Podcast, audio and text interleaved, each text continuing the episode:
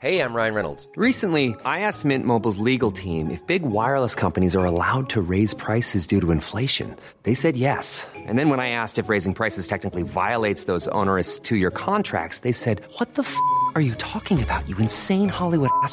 So to recap, we're cutting the price of Mint Unlimited from $30 a month to just $15 a month. Give it a try at mintmobile.com slash switch. $45 upfront for three months plus taxes and fees. Promo rate for new customers for limited time. Unlimited more than 40 gigabytes per month. Slows. Full terms at mintmobile.com.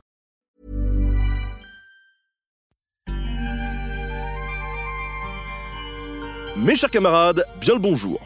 Avez-vous déjà vu le film Kingdom of Heaven Son intrigue se déroule vers la fin du XIIe siècle dans le royaume de Jérusalem, autrement appelé État latin d'Orient.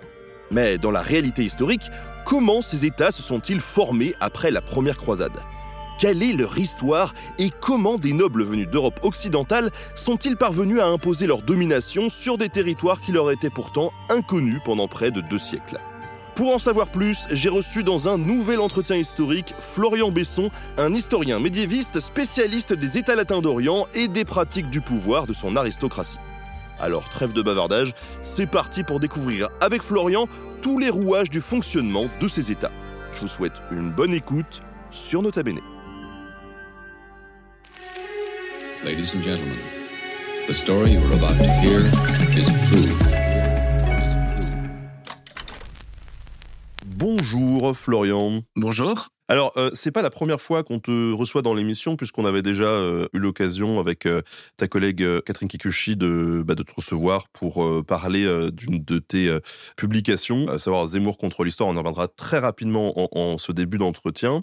Ce que j'aime bien poser comme question au début des entretiens pour que les gens savent un petit peu où est-ce qu'ils mettent les pieds, eh bien, c'est d'avoir un petit portrait quand même de l'invité. Alors, je l'ai fait de mon côté, mais il serait assez intéressant de savoir comment toi tu en es arrivé à euh, ta pratique de l'histoire peut-être euh, aujourd'hui? Comment est-ce que euh, tu es arrivé à te spécialiser sur les États latins d'Orient? Comme souvent, tu sais, ça s'est fait petit à petit en restreignant, en restreignant le champ. J'ai décidé moi que je voulais faire de l'histoire pendant mes études quand j'étais en classe prépa, parce qu'on avait une option histoire. Il se trouve que cette année c'était l'histoire médiévale. Et j'ai trouvé notamment que les sources étaient vraiment passionnantes, très belles, très riches. Donc euh, c'est pour ça que j'ai voulu faire de l'histoire médiévale. Et quand j'ai contacté une professeure euh, pour faire mon master, donc c'était Elisabeth Crouzet-Pavant, c'est elle qui m'a proposé un sujet sur les États latins d'Orient. Euh, tout simplement parce qu'elle était en train d'écrire un livre sur ça en ce moment, donc elle donnait des sujets à ses étudiants et à ses étudiantes sur ce thème. J'avoue que je connaissais pas du tout, enfin je connaissais les croisades, mais vaguement, quoi, pas, pas précisément. Du coup, j'ai fait mon M1 sur ça, mon M2 sur ça, et vu que ça m'a plu, après j'ai continué en thèse, puisque j'avais trouvé le champ à la fois historiographique et puis le champ documentaire, euh, les sources encore euh, vraiment très riches, très belles, euh, moins travaillées que ce qu'on pourrait penser, alors même que c'est des gros sujets, d'où la thèse. Et d'où le fait que ça fait maintenant quelques années que je travaille sur cet espace. Alors, tu es le, cofondateur du collectif d'historiens médiévistes et du blog Actuel Moyen-Âge. Est-ce que tu peux nous en toucher un mot? Parce que moi, c'est comme ça que je t'ai connu à la base. Oui, bien sûr. Actuel Moyen Âge, c'est un, collectif de, jeunes médiévistes fondé en 2016, donc ça fait euh, huit ans maintenant. Ça ne nous rajeunit pas. Le but était, euh, tu l'as bien dit, euh, de mettre en avant l'actualité de la médiévistique, donc de la recherche en histoire médiévale, mais aussi en histoire de l'art, en littérature, en archéologie, de montrer que c'est vraiment un champ très dynamique. L'occasion, c'était aussi de casser des clichés, puisqu'on sait combien la période médiévale euh, concentre et continue à nourrir un certain nombre de clichés. Les gens étaient sales, les gens savaient pas lire, euh, l'Église dominait tout, les gens étaient violents, etc., etc. Donc c'était aussi l'occasion euh, de s'engager activement contre ces clichés et puis de réfléchir aussi, de questionner euh, d'un point de vue critique toutes les réutilisations euh, politiques très instrumentales de, de l'époque médiévale, que ce soit à travers des figures rhétoriques quand on dit euh, c'est le Moyen Âge, euh, on revient au Moyen Âge, etc., ou à travers des usages pour le coup vraiment euh, très politiques, très conscients, euh, venus d'ailleurs d'un peu partout de la sphère politique, même si c'est surtout l'extrême droite qui s'occupe et qui fantasme le Moyen Âge, mais pas uniquement. Voilà, et donc depuis huit ans, actuel Moyen Âge, on écrit des articles de diffusion de la recherche, et puis on est également très présent sur les réseaux sociaux, notamment sur Twitter, qui est un bon lieu pour euh, faire de la diffusion de la recherche. Même en ce moment.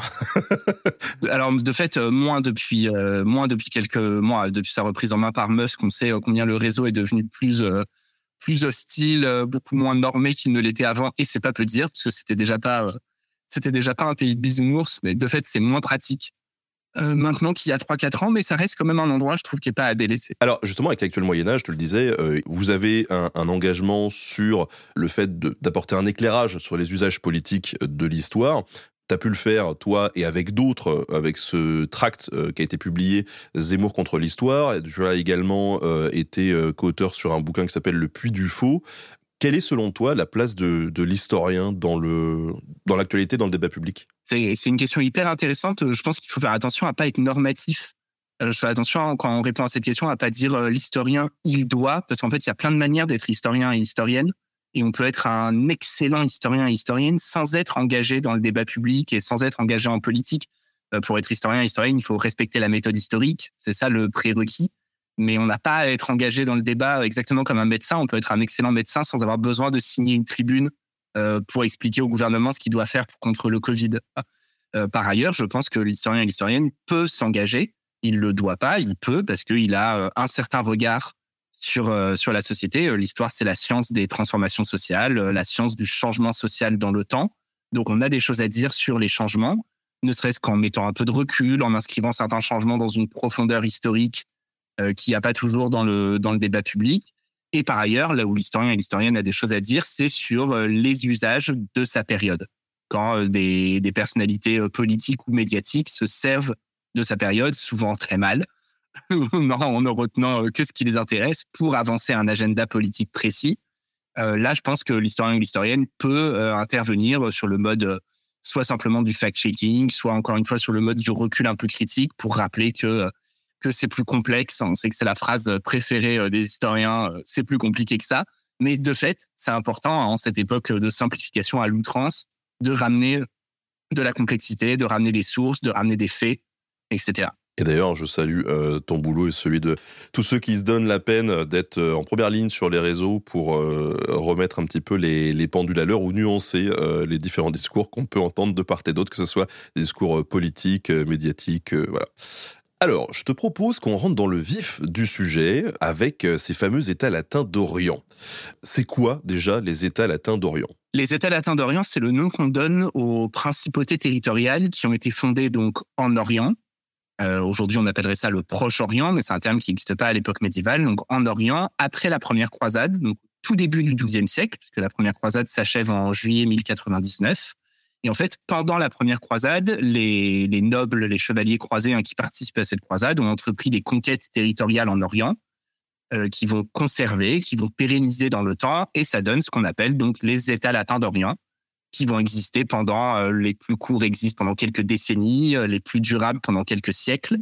Et donc, en fait, c'est des principautés de latin, donc de catholiques parlant latin, suivant la foi catholique, installées en Orient et qui gouvernent cet espace. Alors justement, on va, on va revenir un petit peu sur ce qu'il y a eu avant ces États latins d'Orient, à savoir la, première croisade. Mais tout d'abord, est-ce que tu peux nous dire sur quelles sources on peut bosser euh, pour travailler sur cette histoire de la première croisade et des États latins d'Orient, histoire qu'on sache où on met les pieds et de quoi on part Alors, il y a à la fois beaucoup de sources et pas beaucoup de sources. Et c'est assez intéressant justement cet écart. Beaucoup de sources parce que les croisades, en règle générale, mobilisent énormément de sources. La première croisade, par exemple, hein, c'est l'événement, euh, c'est l'un des événements les mieux documentés au niveau nombre de sources de toute l'époque médiévale.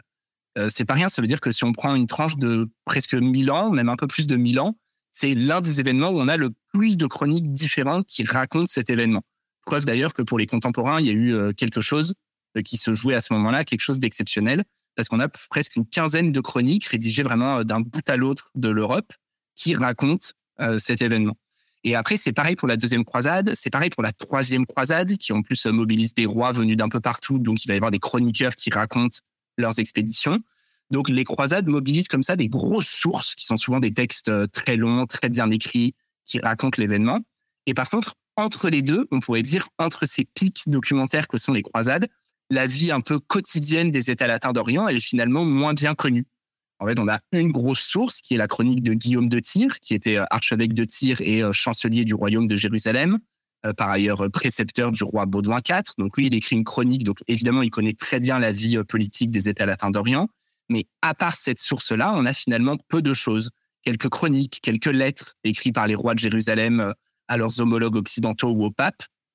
Et puis on a des chartes, c'est-à-dire des documents de la pratique, des documents dans lesquels les nobles vendent des terres, font leur testament, s'échangent des fiefs, etc., etc. Mais on en a très peu, hein, à peine un millier sur toute la période, ce qui est finalement pas beaucoup.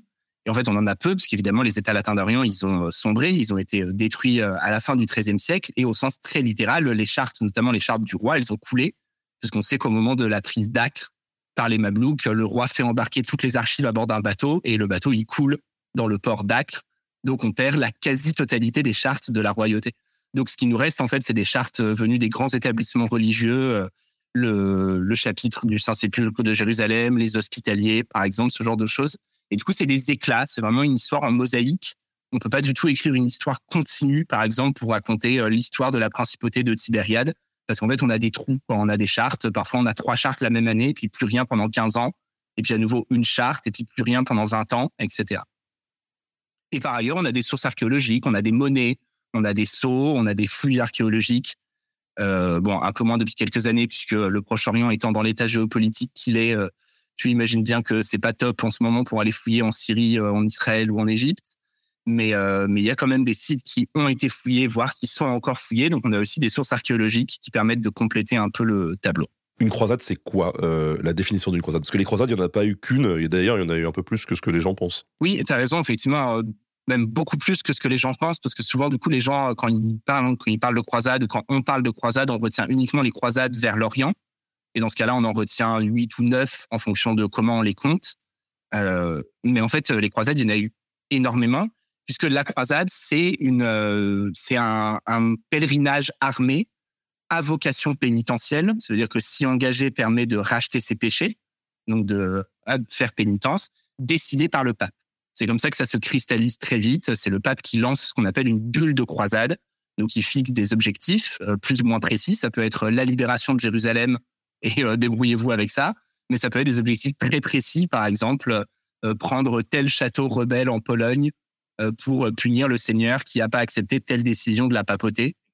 Et en fait, du coup, des bulles de croisade, il y en a des centaines, parce que très vite, le pape se rend compte qu'il a un outil extrêmement puissant, extrêmement efficace, et il se met à l'utiliser non seulement à l'extérieur de la chrétienté, mais aussi à l'intérieur de la chrétienté, euh, soit contre des chrétiens hétérodoxes, ce qu'on appelle des hérétiques. Les plus célèbres, évidemment, c'est euh, les albigeois euh, dans le sud-ouest de la France, hein, ce qu'on peut appeler les cathares, mais aussi, en fait, contre les ennemis politiques de la papauté.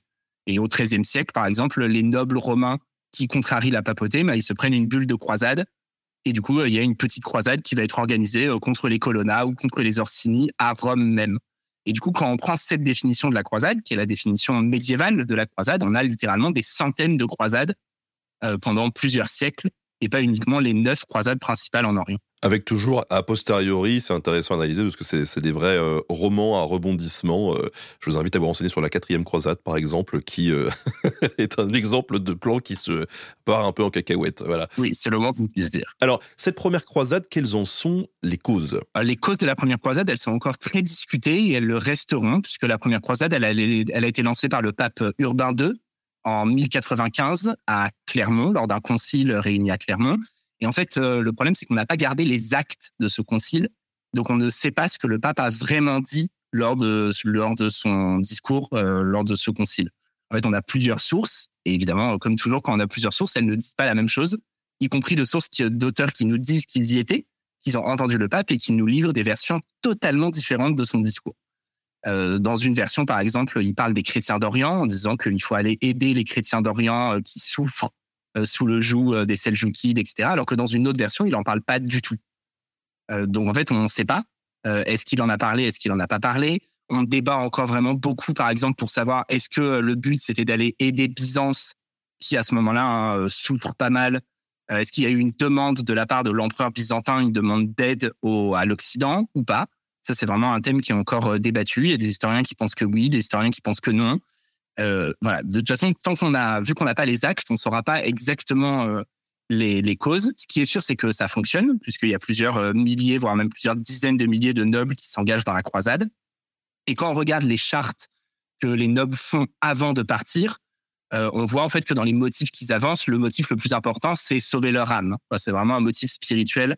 C'est partir à Jérusalem, profiter de cette espèce de digue que le pape a ouvert en disant tous ceux qui participeront à ce pèlerinage recevront euh, une, une absolution plénière, ça veut dire seront lavés de tous leurs péchés. Et donc, il y a des nobles un peu partout qui se disent, bon, c'est l'occasion ou jamais euh, de euh, laver mon âme et de revenir en étant euh, purifié de mes péchés. Mais alors, pour ces nobles, petite question très terre à terre, hein, mais Jérusalem, c'est concret pour eux ou pas Ou c'est pas un peu loin? Alors, c'est à la fois très concret et pas du tout concret. C'est très concret parce que le paysage mental des médiévaux, pas que des nobles d'ailleurs, hein, des hommes et des femmes du Moyen-Âge de partout, il est façonné par la Bible. c'est le texte sur lequel, par exemple, on a appris à lire, ils l'entendent en permanence. Donc, du coup, Jérusalem, ils connaissent tous, ils savent tous très bien que c'est la ville du Christ, c'est la ville de la passion du Christ, etc. Donc c'est une ville qui est à la fois très réelle, très présente, et en même temps, évidemment, qui est totalement abstraite. C'est à l'autre bout du monde. Euh, c'est une époque où il n'y a pas de médias contemporains, donc évidemment ne peuvent pas circuler euh, de photos euh, ni même de gravures de Jérusalem. Et on le sait par exemple parce que dans une chronique de la première croisade, on nous parle de, on nous explique que les, les croisés, quand ils arrivent devant je ne sais plus quelle ville allemande, tombent à genoux en disant ah c'est Jérusalem, ça y est on est arrivé alors qu'ils sont partis depuis trois semaines vraiment les pauvres, parce qu'ils vont galérer pendant quatre ans avant d'arriver à Jérusalem, mais c'est assez révélateur. Ils gravissent une colline, ils tombent devant une grande ville, et puis ils disent Ah, ça y est, on est enfin arrivé à Jérusalem. Preuve qu'ils savent pas du tout où c'est, qu'ils n'ont pas non plus, euh, on pourrait dire, l'échelle des distances en tête. Euh, voilà. Mais reste que du coup, Jérusalem a quand même une place dans euh, l'imaginaire, dans les mentalités, dans les pratiques spirituelles de, tous ces, de tous ces pèlerins qui s'engagent dans la croisade. Alors, euh, tu disais qu'il y a quand même euh, plusieurs euh, milliers, voire dizaines de milliers de nobles qui s'engagent dans cette croisade. Est-ce qu'il y a des, acteurs, un peu des, stars qu'il faut suivre à ce moment-là? La, effectivement, la première croisade, c'est une croisade un peu particulière parce qu'il n'y a pas de roi qui s'y engage, notamment parce qu'à l'époque, ils sont presque tous excommuniés par la papauté, puisqu'on est en plein dans la lutte entre la papauté et les pouvoirs laïcs sur la question de la nomination des évêques. Donc, le roi de France excommunié, le roi d'Angleterre excommunié, etc. Donc, évidemment, ils ne peuvent pas trop partir en croisade. Donc euh, partent des grands princes, des grands euh, barons. Le plus important à ce moment-là, le plus en vue, c'est euh, le comte de Saint-Gilles, Raymond de Saint-Gilles, hein, qui est comte de Toulouse, comte de Provence. C'est le plus riche. C'est celui qui amène le plus d'hommes dans la première croisade. en plus, il a déjà un lien fort à la fois avec la papauté. Il s'est battu en Espagne contre les musulmans. Donc, c'est vraiment lui qui domine, on va dire, toute la première partie de la croisade. et puis, il y a d'autres nobles importants. Hein, du côté des Normands, de Sicile vient Bohémond de Tarente euh, et son neveu Tancred, qui vont devenir les premiers princes d'Antioche. Et du côté du nord de la France, hein, il y a le comte de Flandre, Robert de Flandre, euh, Hugues de Vermandois, qui est le beau-frère du roi de France, vu qu'il est excommunié, euh, il envoie son frère, Étienne, Étienne de Blois, le duc de Lotharingie, Godefroy de Bouillon, qui va devenir le premier souverain de Jérusalem. donc lui aussi qui est, important parce qu'il mobilise la noblesse, la noblesse allemande. Et puis en fait, d'un peu partout, des nobles qui sont pas des ouais qui sont pas des petits nobles quoi euh, le comte de Béarn par exemple ce genre de choses quoi c'est quand même des nobles importants qui viennent à chaque fois avec euh, des, une troupe euh, assez importante en nombre alors tu disais qu'ils ont un peu galéré quatre ans pour arriver à Jérusalem. Comment ça s'est déroulé ces, ces, croisades et comment ça s'est fini? Alors la première croisade effectivement elle est elle est longue parce qu'ils y vont à pied. après la plupart des croisés essaieront d'y aller en bateau parce que c'est quand même euh, beaucoup moins long, même si ça pose d'autres problèmes logistiques, euh, notamment pour les chevaux, etc. La première croisade, elle est très longue. Euh, ils mettent vraiment très longtemps à traverser l'Asie mineure. Ils assiègent Antioche pendant plus de plus de sept mois. C'est vraiment le verrou stratégique de la Syrie du Nord. Donc il y a un très long siège à Antioche. Et puis au fur et à mesure de cette croisade, la croisade fond en effectif parce que les croisés meurent soit pendant les batailles, ils meurent beaucoup de faim, de soif, ils meurent de maladies, etc on estime, euh, grosso modo, hein, c'est vraiment une fourchette, mais qu'à Constantinople, il y a à peu près 100 000 croisés qui se réunissent quand ils arrivent tous à Constantinople. C'est énorme. C'est énorme, c'est vraiment énorme. Hein. C'est sans aucun doute la plus grosse force armée qu'on ait vue depuis euh, l'apogée de l'Empire romain.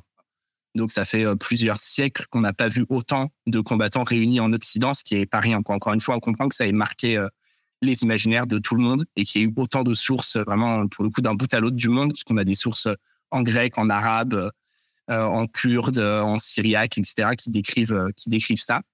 Et quand ils arrivent à Jérusalem, ils sont plus pour le coup que quelques milliers, même s'ils ont été réapprovisionnés en route par notamment par des Italiens qui les ont rejoints, ce genre de choses. voilà. Et du coup, la première croisade, elle aboutit à la conquête d'un certain nombre de villes sur le littoral, Antioche, par exemple, puis des villes égrenées un petit peu partout, comme, comme Jaffa, par exemple, ou Lida, et enfin Jérusalem, qui est prise le 15 juillet 1099 et à partir de laquelle les croisés vont rayonner et petit à petit prendre Tibériade, prendre Tripoli quelques années après et constituer du coup ce qu'on appelle ces États latins d'Orient, une espèce de bande littorale euh, assez étroite en fait, euh, qui s'étend pas beaucoup vers l'Interland, parce que dès qu'on avance vers l'est, on tombe sur les principautés euh, musulmanes. Damas, Alep, par exemple, restent toujours entre les mains de, de souverains musulmans. On a Morgoth qui dit les petits villages qui voient débarquer 100 000 gus qui demandent c'est encore loin Jérusalem? Et taxe de la bouffe partout, ça devait être un sacré spectacle. bah, de fait, ça l'était. La traversée de la Hongrie a été extrêmement compliquée puisque le roi Colomban de Hongrie il laisse traverser la première vague de la croisade et il y a tellement de pillages, etc. Et puis même juste les croisés mangent tout, en fait, littéralement sur leur passage, que dans la deuxième vague, il interdit aux croisés de traverser. Et il faut des négociations, des échanges d'otages pour que ce soit un peu régulé, parce que effectivement, euh, ne serait-ce que logistiquement, bah, c'est pas facile. Quoi. Une armée de 20 ou 30 000 personnes qui traversent, euh, ça mange pas mal. On me dit les nobles partaient avec leurs troupes, ok, mais la troupe, elle était composée de volontaires ou est-ce qu'ils étaient obligés par leur seigneur? On peut pas savoir. On n'a pas de source sur ça. Euh, les nobles partent volontairement, ça c'est sûr. On sait qu'un peu partout, il y a des gens pas nobles qui s'engagent volontairement, tellement que très vite, le pape est obligé de mettre le haut là et de dire euh, non, non, mais la croisade, c'est que pour les nobles. Euh, les paysans, vous restez, vous travaillez la terre. Et puis, il le dit aussi pour les clercs, en disant les prêtres et les moines, vous n'avez pas le droit de partir, c'est que pour les nobles, ce qui montre qu'il y a eu un effet d'emballement. Par contre, très concrètement, pour les soldats qui accompagnent un chevalier, donc qui compose sa troupe, qui compose sa, sa ménie, c'est sûrement un peu des deux. Il y a sûrement en partie des volontaires qui viennent, et puis il y a sûrement un moment un départ euh, forcé, puisque c'est les hommes du Seigneur, et que quand le Seigneur appelle ses hommes, euh, bah, on, part avec son, on part avec son Seigneur. Donc première croisade, ces chrétiens arrivent à reprendre Jérusalem. Qu'est-ce qui se passe euh, ensuite du coup? Ensuite, la plupart repartent parce qu'ils ont accompli leur vœu de pèlerinage. C'est comme ça que ça se passe. Hein. Quand on part en pèlerinage, on fait un vœu en disant je jure d'aller jusqu'à Jérusalem, Compostelle, Canterbury, ce que tu veux. Et donc, en fait, au lendemain de la prise de Jérusalem, bah, la plupart, euh, ils repartent. Ils ont prié au Saint-Sépulcre, ils sont allés se baigner dans le Jourdain, et puis euh, basta, ils font leur claque et ils repartent à la maison.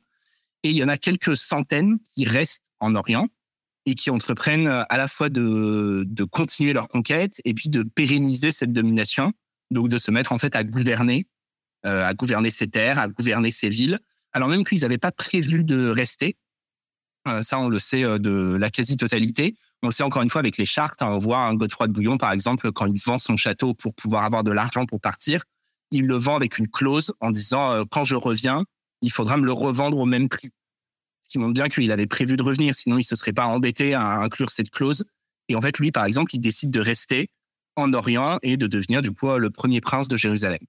Et voilà, du coup, ils entreprennent de conquérir ces États latins. Et puis ensuite, ça va donner euh, lieu à d'autres croisades quand il faudra cette fois défendre les États latins d'Orient quand ils seront euh, à nouveau réattaqués euh, par des souverains musulmans. Et alors, ces États latins d'Orient, ça correspond à quoi d'un point de vue euh, géographique? C'est très étendu ou ça reste petit? C'est pas, c'est pas négligeable. les États latins d'Orient aujourd'hui, à leur apogée, le royaume de Jérusalem, notamment, s'étend loin à son apogée puisqu'il s'étend sur la quasi-totalité du Sinaï contemporain. En fait, aujourd'hui, le royaume de Jérusalem, il correspondrait à tout l'État d'Israël, une grande partie du royaume de Jordanie, une partie de l'Égypte. Euh. Donc c'est quand même des états qui sont non négligeables. Euh, l'erreur, en fait, souvent, c'est que sur les cartes, si sur Google vous tapez État latin d'Orient, vous allez tomber sur des cartes qui représentent les États latins d'Orient, mais qui sont fausses parce qu'en fait, elles représentent tous les États latins d'Orient en même temps, alors qu'ils n'ont pas tous existé en même temps. Euh, le comté d'Édesse, par exemple, s'étend très loin vers l'est, sur une grande partie de l'Iran et de l'Irak contemporain, mais il disparaît dès les années 1140 à un moment où le royaume de Jérusalem est encore assez petit, puisqu'à ce moment-là, euh, les rois de Jérusalem, n'ont pas encore conquis Ascalon, par exemple. Donc en fait, c'est une histoire voilà de plein et de vide. Généralement, euh, quand le comté d'Édesse diminue, euh, le royaume de Jérusalem va s'agrandir. Quelques années après, l'île de Chypre va être conquise par les Latins et devient donc euh, l'un des États latins d'Orient. Et donc il y a plusieurs États latins d'Orient, il n'y en a pas un seul, donc c'est pas un tout uni. Non, il y en a plusieurs, il y en a quatre dans la, dans la terminologie qu'on adopte généralement. Le comté d'Édesse qui est le premier à avoir été créé, euh, créé pendant la première croisade même. La principauté d'Antioche, dont le souverain, comme le nom l'indique, prend le titre de prince d'Antioche, ce qui montre qu'il a un rang à part. Euh, le comté de Tripoli qui est un peu coincé entre Antioche et Jérusalem dont le souverain fait allégeance à l'un ou à l'autre et qui va finir par être avalé par la principauté d'Antioche, et le royaume de Jérusalem, qui est le seul dont le souverain prend un titre royal et qui essaye plus ou moins, en fonction des périodes, de placer les quatre autres sous sa, sous sa tutelle. Euh, mais c'est voilà, c'est une tutelle plus ou moins formalisée, plus ou moins lâche en fonction des périodes, en fonction des souverains qui dirigent l'un ou l'autre de ces États. Et il s'appelait comme ça déjà à l'époque? Il s'appelait, alors il s'appelait pas État latin. Euh, ça, c'est un terme du 19e siècle. Euh, évidemment, le terme même de État, il est, euh, il est anachronique. Par contre, le terme de comté d'Édesse, principauté d'Antioche ou royaume de Jérusalem, ceux-là, ils existent et ils sont attestés dans les sources. Et ils sont attestés très vite dans les sources. Dès Baudouin Ier, il signe les chartes du nom de roi du royaume de Jérusalem, roi du royaume des Latins de Jérusalem, par exemple. Et alors, quand ces nobles décident de rester, on sait vraiment pas euh, pourquoi est-ce qu'on peut imaginer que, euh, tu vois, typiquement, moi j'ai beaucoup bossé sur les sur les Vikings. On dit que les, les premiers nés, euh, en gros, restaient euh, chez eux sur leur terre parce que bah, ils allaient hériter de la ferme et du reste. Mais par contre, pour les deuxième et troisième, ils se disaient bon, moi mon avenir, il est peut-être un petit peu mieux ailleurs. Je pourrais faire mon propre truc. Est-ce que là c'est le cas aussi? Est-ce qu'on a affaire à, à beaucoup de, de second, de troisième nés On l'a beaucoup dit pour les croisades, ça a été un- une raison très avancée dans l'historiographie, ça s'appelait le schéma du cadet sans fortune. Euh, voilà, exactement comme tu dis pour les vikings, c'est un truc qu'on retrouve dans les contes de fées. Quoi. Beaucoup l'idée, euh, le cadet qui n'a pas l'héritage, qui part euh, chercher fortune ailleurs. En fait, ça marche pas très bien pour les croisades. Ça marche parfois pour certains croisés. Quelqu'un comme Renaud de Châtillon, par exemple, qui est connu puisqu'on le voit voilà, dans Kingdom of Heaven, mais qui va devenir un noble très important à la fin du XIIe siècle. Il va finir euh, en étant euh, prince, euh, prince d'Outre-Jourdain, donc l'une des plus grandes principautés du royaume. Lui, clairement, c'est un petit cadet sans fortune. Il n'aurait pas fait grand-chose en restant en, en Occident, alors qu'il devient l'un des principaux nobles du royaume en allant en Orient. C'est vrai aussi au moment de la première croisade de Baudouin de Boulogne, le frère de Godefroy. Lui aussi, petit noble, fiefé quand même, donc il a des terres en Occident, mais pas grand-chose, et qui va finir roi de Jérusalem. Donc lui, clairement, ça a bien marché pour lui. Mais à côté de ça, quand on regarde le profil sociologique des croisés, il y a en fait beaucoup d'aînés, euh, beaucoup de gens qui, ont, euh, qui sont parfaitement euh, possessionnés, parfaitement installés en Occident et qui n'ont pas de raison d'aller d'aller en Orient. Encore une fois, Godefroy de Bouillon, il est duc de Basse-Lotharingie. Raymond de Saint-Gilles, il est comte de Provence. Des terres, il en a à plus savoir qu'en faire. Ils partent pas en Orient pour trouver des terres en plus. Et c'est qui le premier après la, première croisade à se dire euh, bon, euh, je me donne un titre officiel et euh, à partir de maintenant, on essaye de faire un truc officiel, réglo? Ça s'est fait vraiment pendant la première croisade. Le premier, c'est sûrement Baudouin de Boulogne quand il prend la ville d'Édesse, plutôt quand il est invité par les habitants d'Édesse à venir diriger la ville. Dans les chartes, il est le premier à s'intituler Seigneur d'Édesse et de ses environs, par exemple. Donc, il montre là une volonté de rester en Orient, etc. Mais on sait qu'il y a eu vraiment une période de flottement où les choses, elles n'étaient pas aussi nettes qu'on pouvait le penser. Euh, Godefroy de Bouillon, par exemple, il refuse le titre de roi de Jérusalem euh, pour des motifs euh, spirituels, pour des motifs qu'on appelle eschatologiques, d'attente de la fin du monde. À cette époque, il y a des prophéties qui circulent, qui disent que quand il y aura un roi à Jérusalem, ça déclenchera la fin des temps, ce genre de choses. Donc, il se fait uniquement appeler prince de Jérusalem. Et il faut attendre son frère pour que le titre de roi de Jérusalem apparaisse.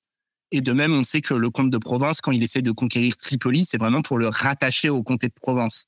C'est pas pour en faire un comté indépendant, c'est pour que ce soit, euh, encore une fois, voilà, une continuité. Sachant qu'à l'époque, pour les nobles, il n'y a pas de problème à ce qu'il y ait des discontinuités territoriales entre leurs possessions.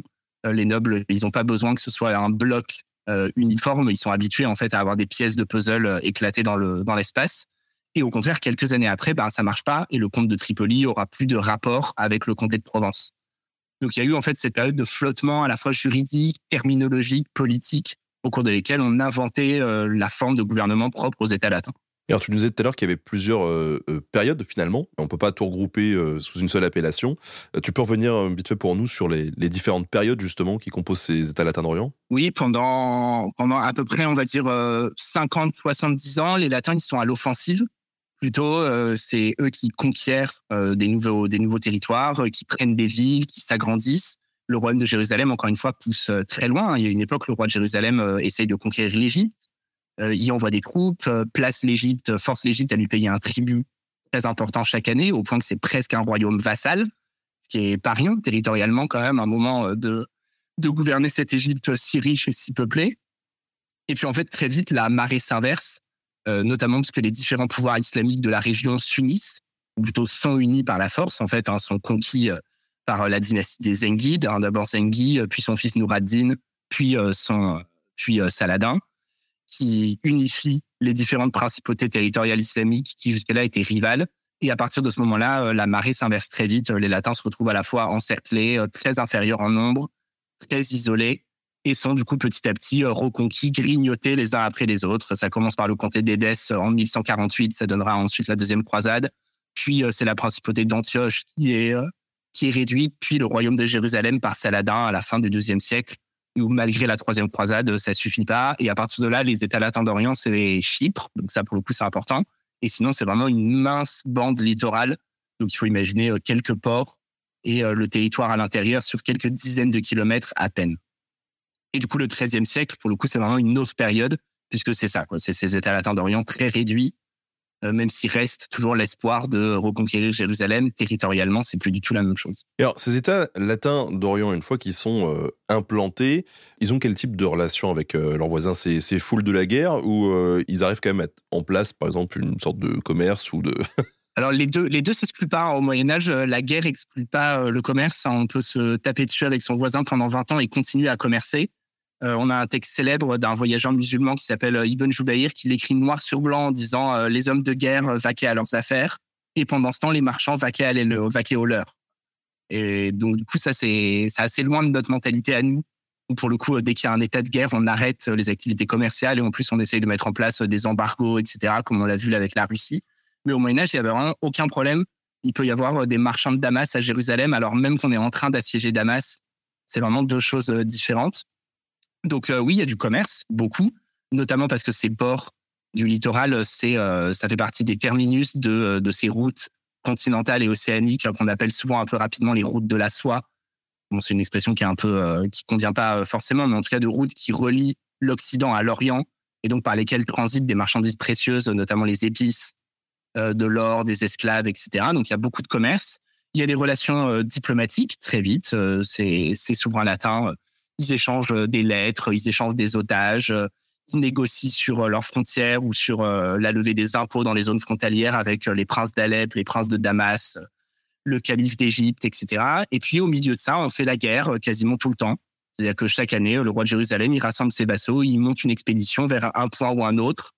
Tantôt c'est au nord, tantôt c'est au sud, tantôt c'est à l'est. Mais en gros, chaque année, on se bat. Hein, sur les 200 ans de vie du royaume de Jérusalem, il y a qu'une année où il n'y a pas d'expédition guerrière, ce qui n'est pas grand-chose. Une année d'ailleurs où le chroniqueur euh, Fouché de Chartres, il note en disant cette année, euh, on n'a rien à raconter parce qu'il n'y a pas eu de bataille. Et il passe directement à l'année d'après. Chaque année, ils font une petite teuf, ils ferment les yeux, ils mettent le, le doigt sur la carte. Oh, allez par là. Ouais, c'est pas loin, sauf que c'est pas au hasard, c'est plutôt après des débats euh, effrénés entre nobles, parce que les nobles du nord du royaume veulent euh, qu'on aille se battre au nord pour pouvoir euh, agrandir leurs terres, les nobles du sud veulent qu'on aille se battre au sud. Donc c'est plutôt pendant quatre mois, on s'engueule pendant l'hiver pour savoir où est-ce qu'on va se battre, et après euh, la faction qui domine à ce moment-là détermine euh, détermine la suite des opérations. Comment ça se passe les relations de ces États latins d'Orient avec, bah, par exemple, les États euh, situés en, en- en Europe qui sont restés à l'arrière? Est-ce que c'est bien vu? Est-ce que c'est mal vu C'est des relations de, on va dire, d'égal à égal, vraiment d'homologue à homologue. C'est des relations qui sont globalement très pacifiées, puisque évidemment, il ne peut pas y avoir d'enjeux de, conquête et de bataille. Donc, il n'y a pas les mêmes enjeux qu'entre le roi de France et le roi d'Angleterre qui partagent une frontière. Donc, ils sont tantôt amis, alliés, vassaux et tantôt ennemis. Euh, là, c'est sûr que le roi de Jérusalem n'est jamais une menace pour le roi de France. Du coup, ils peuvent avoir des relations euh, beaucoup plus euh, apaisées. Et en fait, très vite, à partir de ce point de bascule dont je parlais, les relations, c'est les souverains des États latins d'Orient qui demandent de l'aide à leurs homologues occidentaux, qui demandent de l'argent, qui demandent des hommes, qui demandent une croisade, qui demandent des renforts parce qu'ils sont menacés en permanence, euh, parce qu'ils savent bien qu'ils sont inférieurs en nombre. Et donc, en fait, à partir de voilà, à partir des années 1150-1160, les lettres qu'on a conservées, c'est ça. Typiquement, c'est le roi de Jérusalem qui écrit euh, au roi d'Angleterre ou au roi de Castille ou au roi de France pour euh, se plaindre et pour dire euh, si vous aimez Jérusalem et si vous aimez le Christ, euh, ici c'est vraiment la galère et il faut m'aider, donc envoyez-moi tout ce que vous pouvez. Alors, tu parles de, lettres, justement. Ça met combien de temps une lettre pour arriver? Parce qu'à partir du moment où tu vois les gars au-delà des murailles, tu te dis, euh, on a besoin d'aide. Ça met quelques, ça met quelques semaines. Donc effectivement, si tu attends que les gars soient devant les murailles, c'est cuit. Ça, c'est sûr que c'est trop tard à ce moment-là.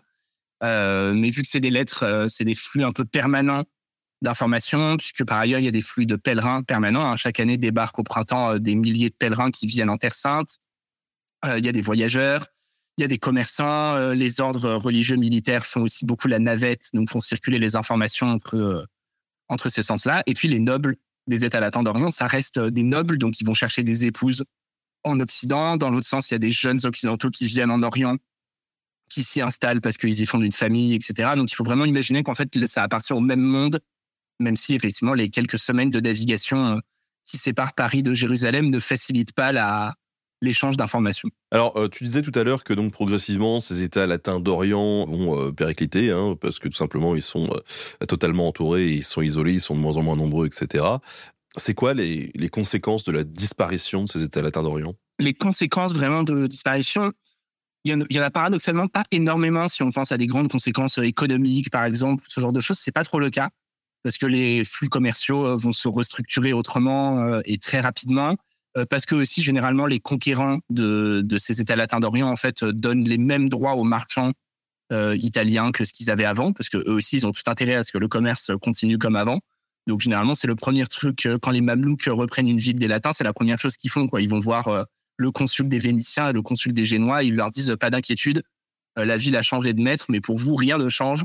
Continuez à faire votre business comme d'habitude, parce qu'ils ont évidemment pas intérêt à ce que les marchands partent les conséquences, il y a des conséquences en Occident, il y a des conséquences sur la spiritualité occidentale. Par exemple, on sait que la perte de Jérusalem en 1187, elle remet beaucoup Jérusalem au cœur des prières, au cœur des pratiques, au cœur des pensées de l'époque, euh, etc.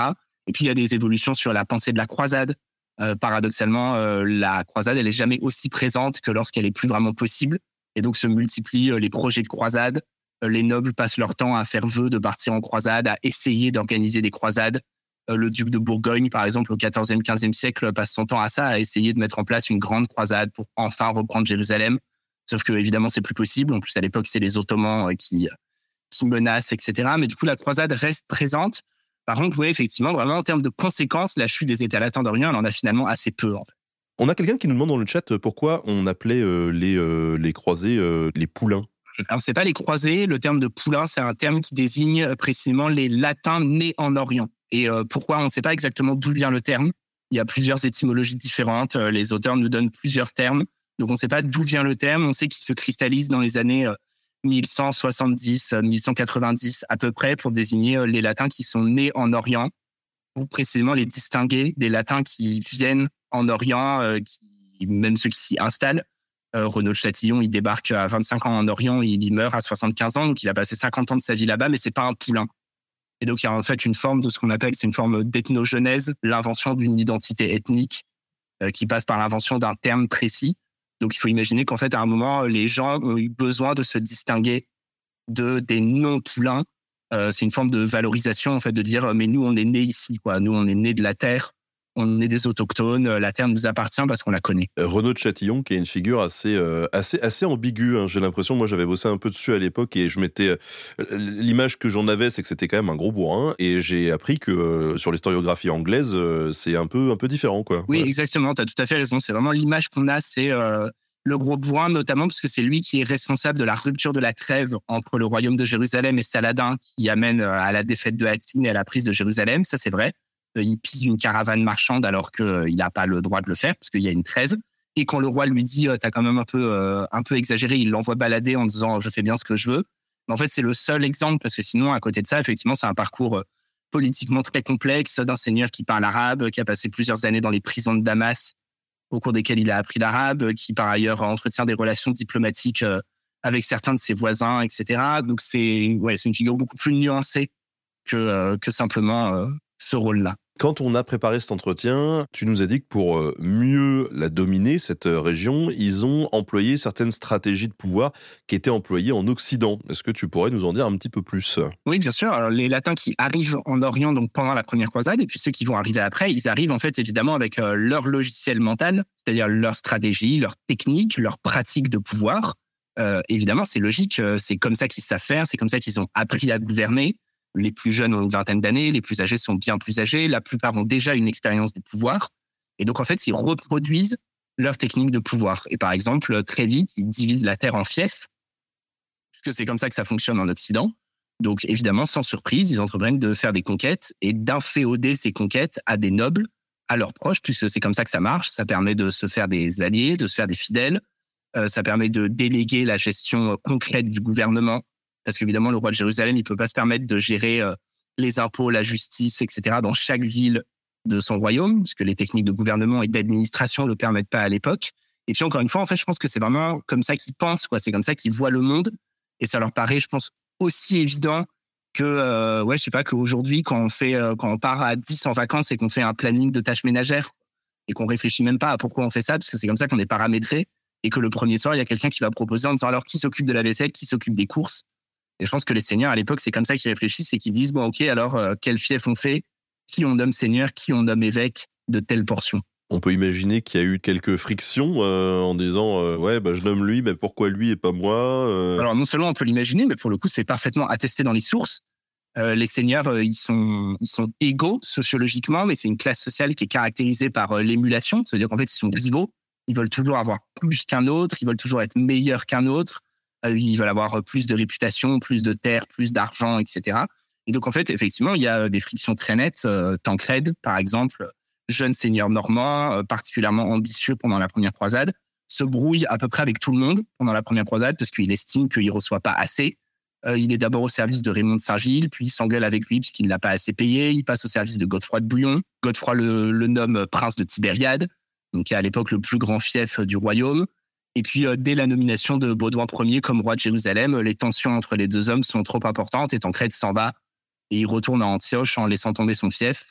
Et donc, c'est en permanence. Dans les chroniques de la première croisade, il y a tout le temps ce que tu décris en disant euh, Godefroy donna la ville à tel homme, euh, mais euh, tel autre, euh, mécontent, vint le voir en disant euh, Mais pourquoi lui et pas moi? Euh, Moi, je te connais depuis plus longtemps, moi, j'ai amené plus d'hommes, moi, je me suis mieux battu, etc. J'ai plus de followers. Exactement. Ça peut dégénérer dans des conflits armés entre eux ou pas? Alors, oui, ça peut. euh, on en a hein, des exemples de micro-conflits très localisés dans le temps. Euh, en fait, c'est aussi comme ça que ça se passe en Occident. Au même moment, les nobles, euh, ils se battent, mais ils se battent dans des conflits très courts. Et très vite, en fait, il y a des accords, il y a des compromis, il y a des discussions. Mais oui, bien sûr, on a des exemples de conflits de succession, par exemple, où euh, on fait sortir ces hommes, il y a des escarmouches dans la rue, euh, etc., ou autour d'un lieu stratégique. Et puis très vite, on négocie. Très vite, il y a des ennemis communs qui interviennent, des médiateurs euh, qui font la navette entre les deux. On se réconcilie, on fait un bisou, on mange ensemble. On montre qu'on est amis et puis ça recommence quelques semaines, quelques mois après. Mais ça, c'est vraiment les dynamiques politiques de la société noble au Moyen Âge. Alors on a euh, Simon de Bavoir, très beau, pseudo, euh, qui dit euh, petite question sans doute anachronique, mais est-ce que la création des États latins d'Orient a déjà été considérée comme une forme de colonisation par les historiens? Non, non, c'est pas du tout anachronique. En fait, de toute façon, en histoire, toutes les questions qu'on pose, hein, c'est anachronique. hein. Le terme même de croisade, n'existe pas au Moyen Âge. Donc, quand on parle de croisade, c'est anachronique. Non, non, bien sûr que ça a été considéré comme une colonisation. Et encore aujourd'hui, c'est une grosse question historiographique de savoir est-ce que c'est une colonisation ou pas. Euh, en fait, pendant longtemps, l'histoire des croisades, elle a été lue et faite par des historiens qui, par ailleurs, étaient euh, vivaient à une époque où la France était une puissance coloniale, hein, au 19e siècle avec l'Algérie, euh, puis dans les années euh, 1920-1930. Et il y a pas mal d'auteurs, notamment français, qui se sont beaucoup servis des croisades pour faire l'éloge de la colonisation française.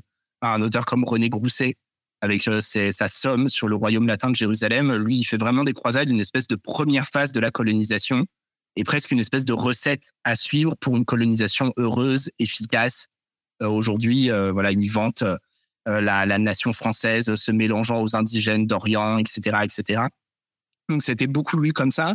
Et depuis une vingtaine d'années, je dirais qu'on en fait un usage beaucoup plus critique pour se demander euh, est-ce que c'est vraiment une colonisation? En fait, la question, du coup, c'est là où on sort la carte, c'est plus compliqué que ça.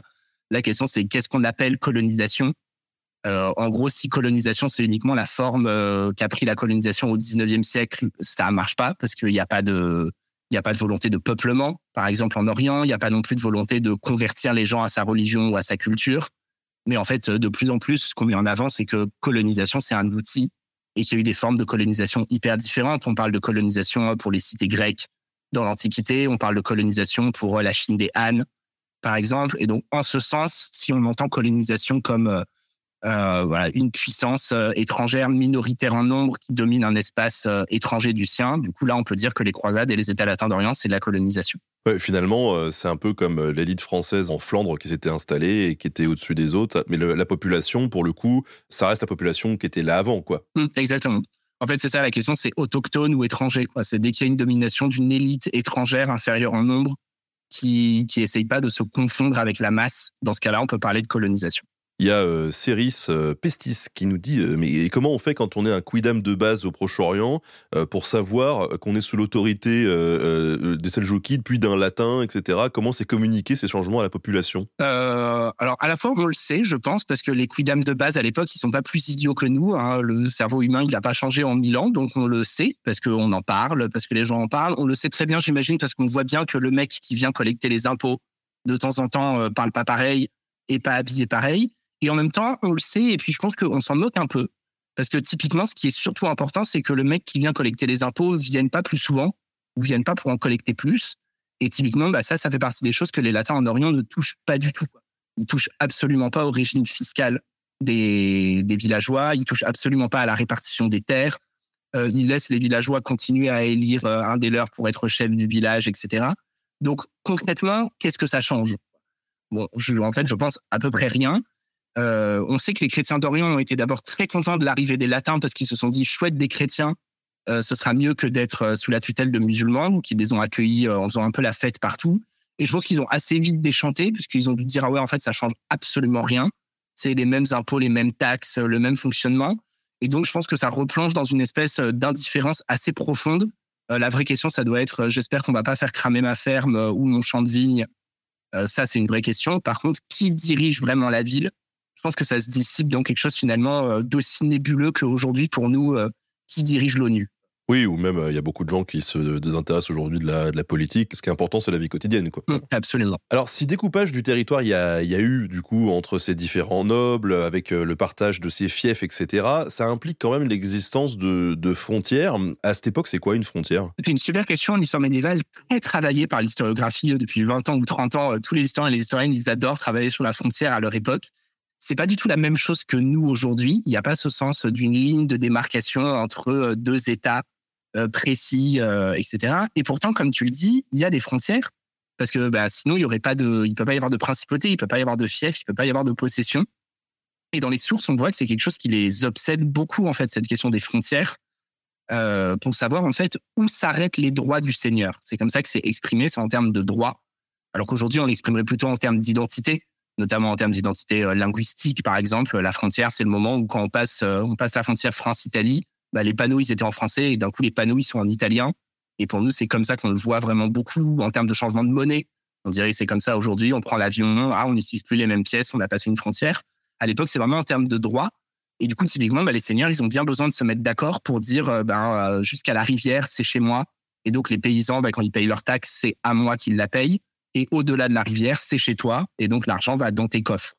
Et donc, il y a bien cette notion-là de frontière. Et donc, dans les chartes, en permanence, on découpe comme ça en disant euh, du palmier jusqu'à la grotte, de la grotte jusqu'à la rivière et de la rivière au palmier, ce sera chez moi. Euh, à côté, ce sera à l'abbé de machin truc. À côté, ce sera à l'évêque, etc. Et par ailleurs, il y a des pratiques euh, qu'on voit apparaître euh, comme dans la péninsule ibérique, des pratiques de négociation avec les pouvoirs islamiques euh, voisins, notamment pour euh, l'échange de captifs, l'échange de prisonniers, où on dit euh, qu'il y a telle limite matérialisée par des arbres, par exemple, et que si un captif passe la limite, bah, il est libre. Si un prisonnier chrétien réussit à passer la limite et à revenir du côté latin, bah, il est libre et on n'a on pas le droit de le renvoyer à son maître, alors qu'en deçà de la limite, il reste euh, esclave euh, en droit du prince du prince d'Alep ou au contraire du roi de Jérusalem. Donc il y a quand même bien des frontières qui existent dans l'esprit des gens, sinon forcément dans les cartes de l'époque. Et s'il y, y a un petit conflit entre deux fiefs pour savoir euh, quel côté de la rivière appartient à qui, c'est qui qui arbitre? C'est des, hommes, euh, ce que, les, ce que les sources appellent des bons hommes, des boni homini. Donc euh, des, des gens locaux qui ont bonne réputation, souvent des membres du clergé, souvent des bourgeois, par exemple, installés depuis longtemps, qui arbitrent des gens dont l'avis va être accepté de tout le monde parce qu'ils ont bonne réputation, ils ont consensus. Et puis on interroge beaucoup les vieux aussi. Dans les chartes, il y a beaucoup ça, on interroge les vieux.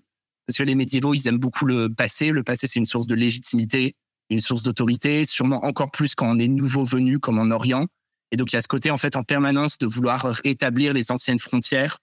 Et donc, typiquement, dans une charte, on va trouver en disant, euh, ayant interrogé les vieux Syriens qui se rappelaient des usages du temps des Romains et des Grecs, le truc hyper probable, mais c'est pas grave. Il y a cette idée d'une transmission de connaissances à l'oral.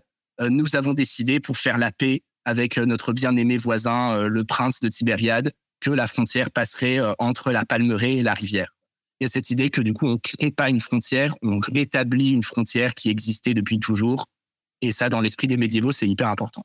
Donc tu nous disais qu'il y avait quatre États latins euh, d'Orient, c'est ça? Mhm. Donc avec à sa tête à chaque fois un seigneur et des vassaux qui sont à la tête des fiefs. On sait combien il y avait de fiefs en tout ou pas du tout? C'est une carte euh, mouvante. Les fiefs, euh, ils se créent, euh, ils disparaissent, etc. Donc on peut, en fait, on peut le dire à un instant T.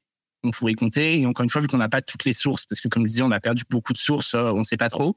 Des fois, on a des fiefs pour lesquels on sait simplement qu'ils ont existé, euh, parce qu'on a une source qui nous dit euh, telle seigneurie a disparu, mais en fait, on savait même pas qu'elle existait s'ils nous avaient pas dit qu'elle avait disparu. Donc on n'a aucune source sur cette seigneurie. Le royaume de Jérusalem, il y a, euh, euh, je sais pas, je dirais comme ça, une, sûrement une centaine de fiefs qui eux-mêmes après peuvent être découpés en arrière-fiefs, parce que du coup le prince de Tibériade, c'est pareil, lui-même il a des vassaux, euh, donc il découpe des petites portions de son territoire. Et en gros, c'est une structure à quatre niveaux, on descend pas en dessous de quatre niveaux. C'est-à-dire que le roi de Jérusalem, il y a le prince de Tibériade, en dessous il y a un noble, en dessous il y en a encore un, et il n'y a pas en dessous. Quatre étages de la, de la chaîne. Cette hiérarchie-là, elle est vraiment effective ou euh, dans les faits, euh, on peut considérer que chaque fief est un peu indépendant euh, Dans les faits, chaque fief est globalement indépendant, parce que le seigneur, par définition, il gouverne son fief, mais elle est quand même vraiment effective sur plein de choses. Par exemple, le, le gouvernement, il passe beaucoup par la justice. À l'époque, le fait de gouverner, c'est beaucoup rendre la justice. Mais typiquement, la justice, elle est hiérarchisée. Le roi de Jérusalem, il se réserve un certain nombre de cas. Par exemple, les cas de meurtre, peu importe où ils ont été commis, euh, seul le roi les juge. Et pareil, tous les cas qui peuvent être punis par, euh, en faisant couler du sang, donc où la punition va exiger de décapiter le coupable ou de le démembrer, il tombe sous la juridiction du roi de Jérusalem.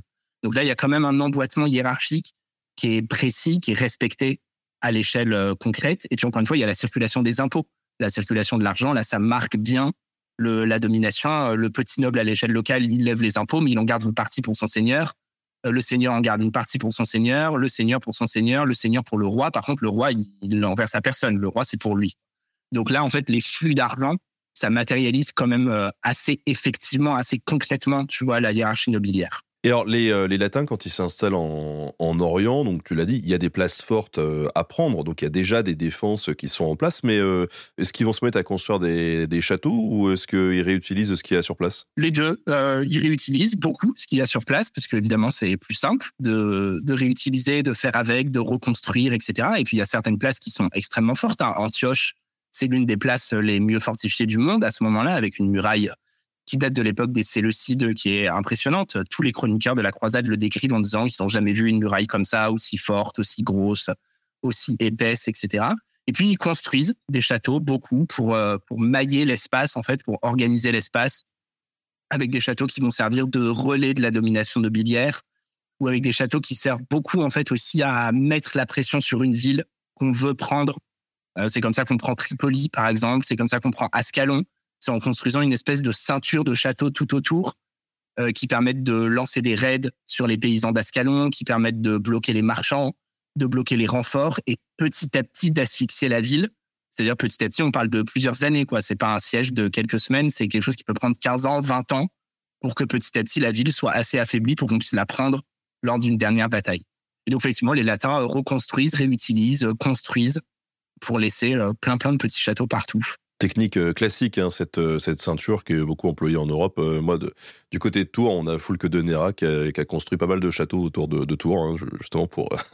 Exactement. Et encore une fois, on retrouve, bien cette logique de logiciel mental. Les seigneurs, ils viennent de ces régions-là. C'est comme ça qu'ils savent faire. C'est comme ça qu'ils font la guerre. Donc, ils refont en Orient exactement ce qu'ils ils ont appris à faire en Occident. Et d'ailleurs, ces châteaux euh, locaux, ils ressemblent à nos châteaux en Europe ou il y a quand même des différences? Puis, ils ressemblent beaucoup. euh, Évidemment, les techniques de construction, c'est un peu les mêmes. Euh, je me rappelle d'un colloque d'archéologues de la construction où effectivement un archéologue avait fait remarquer que de toute manière, il n'y avait pas 50 façons de construire un fort et un château.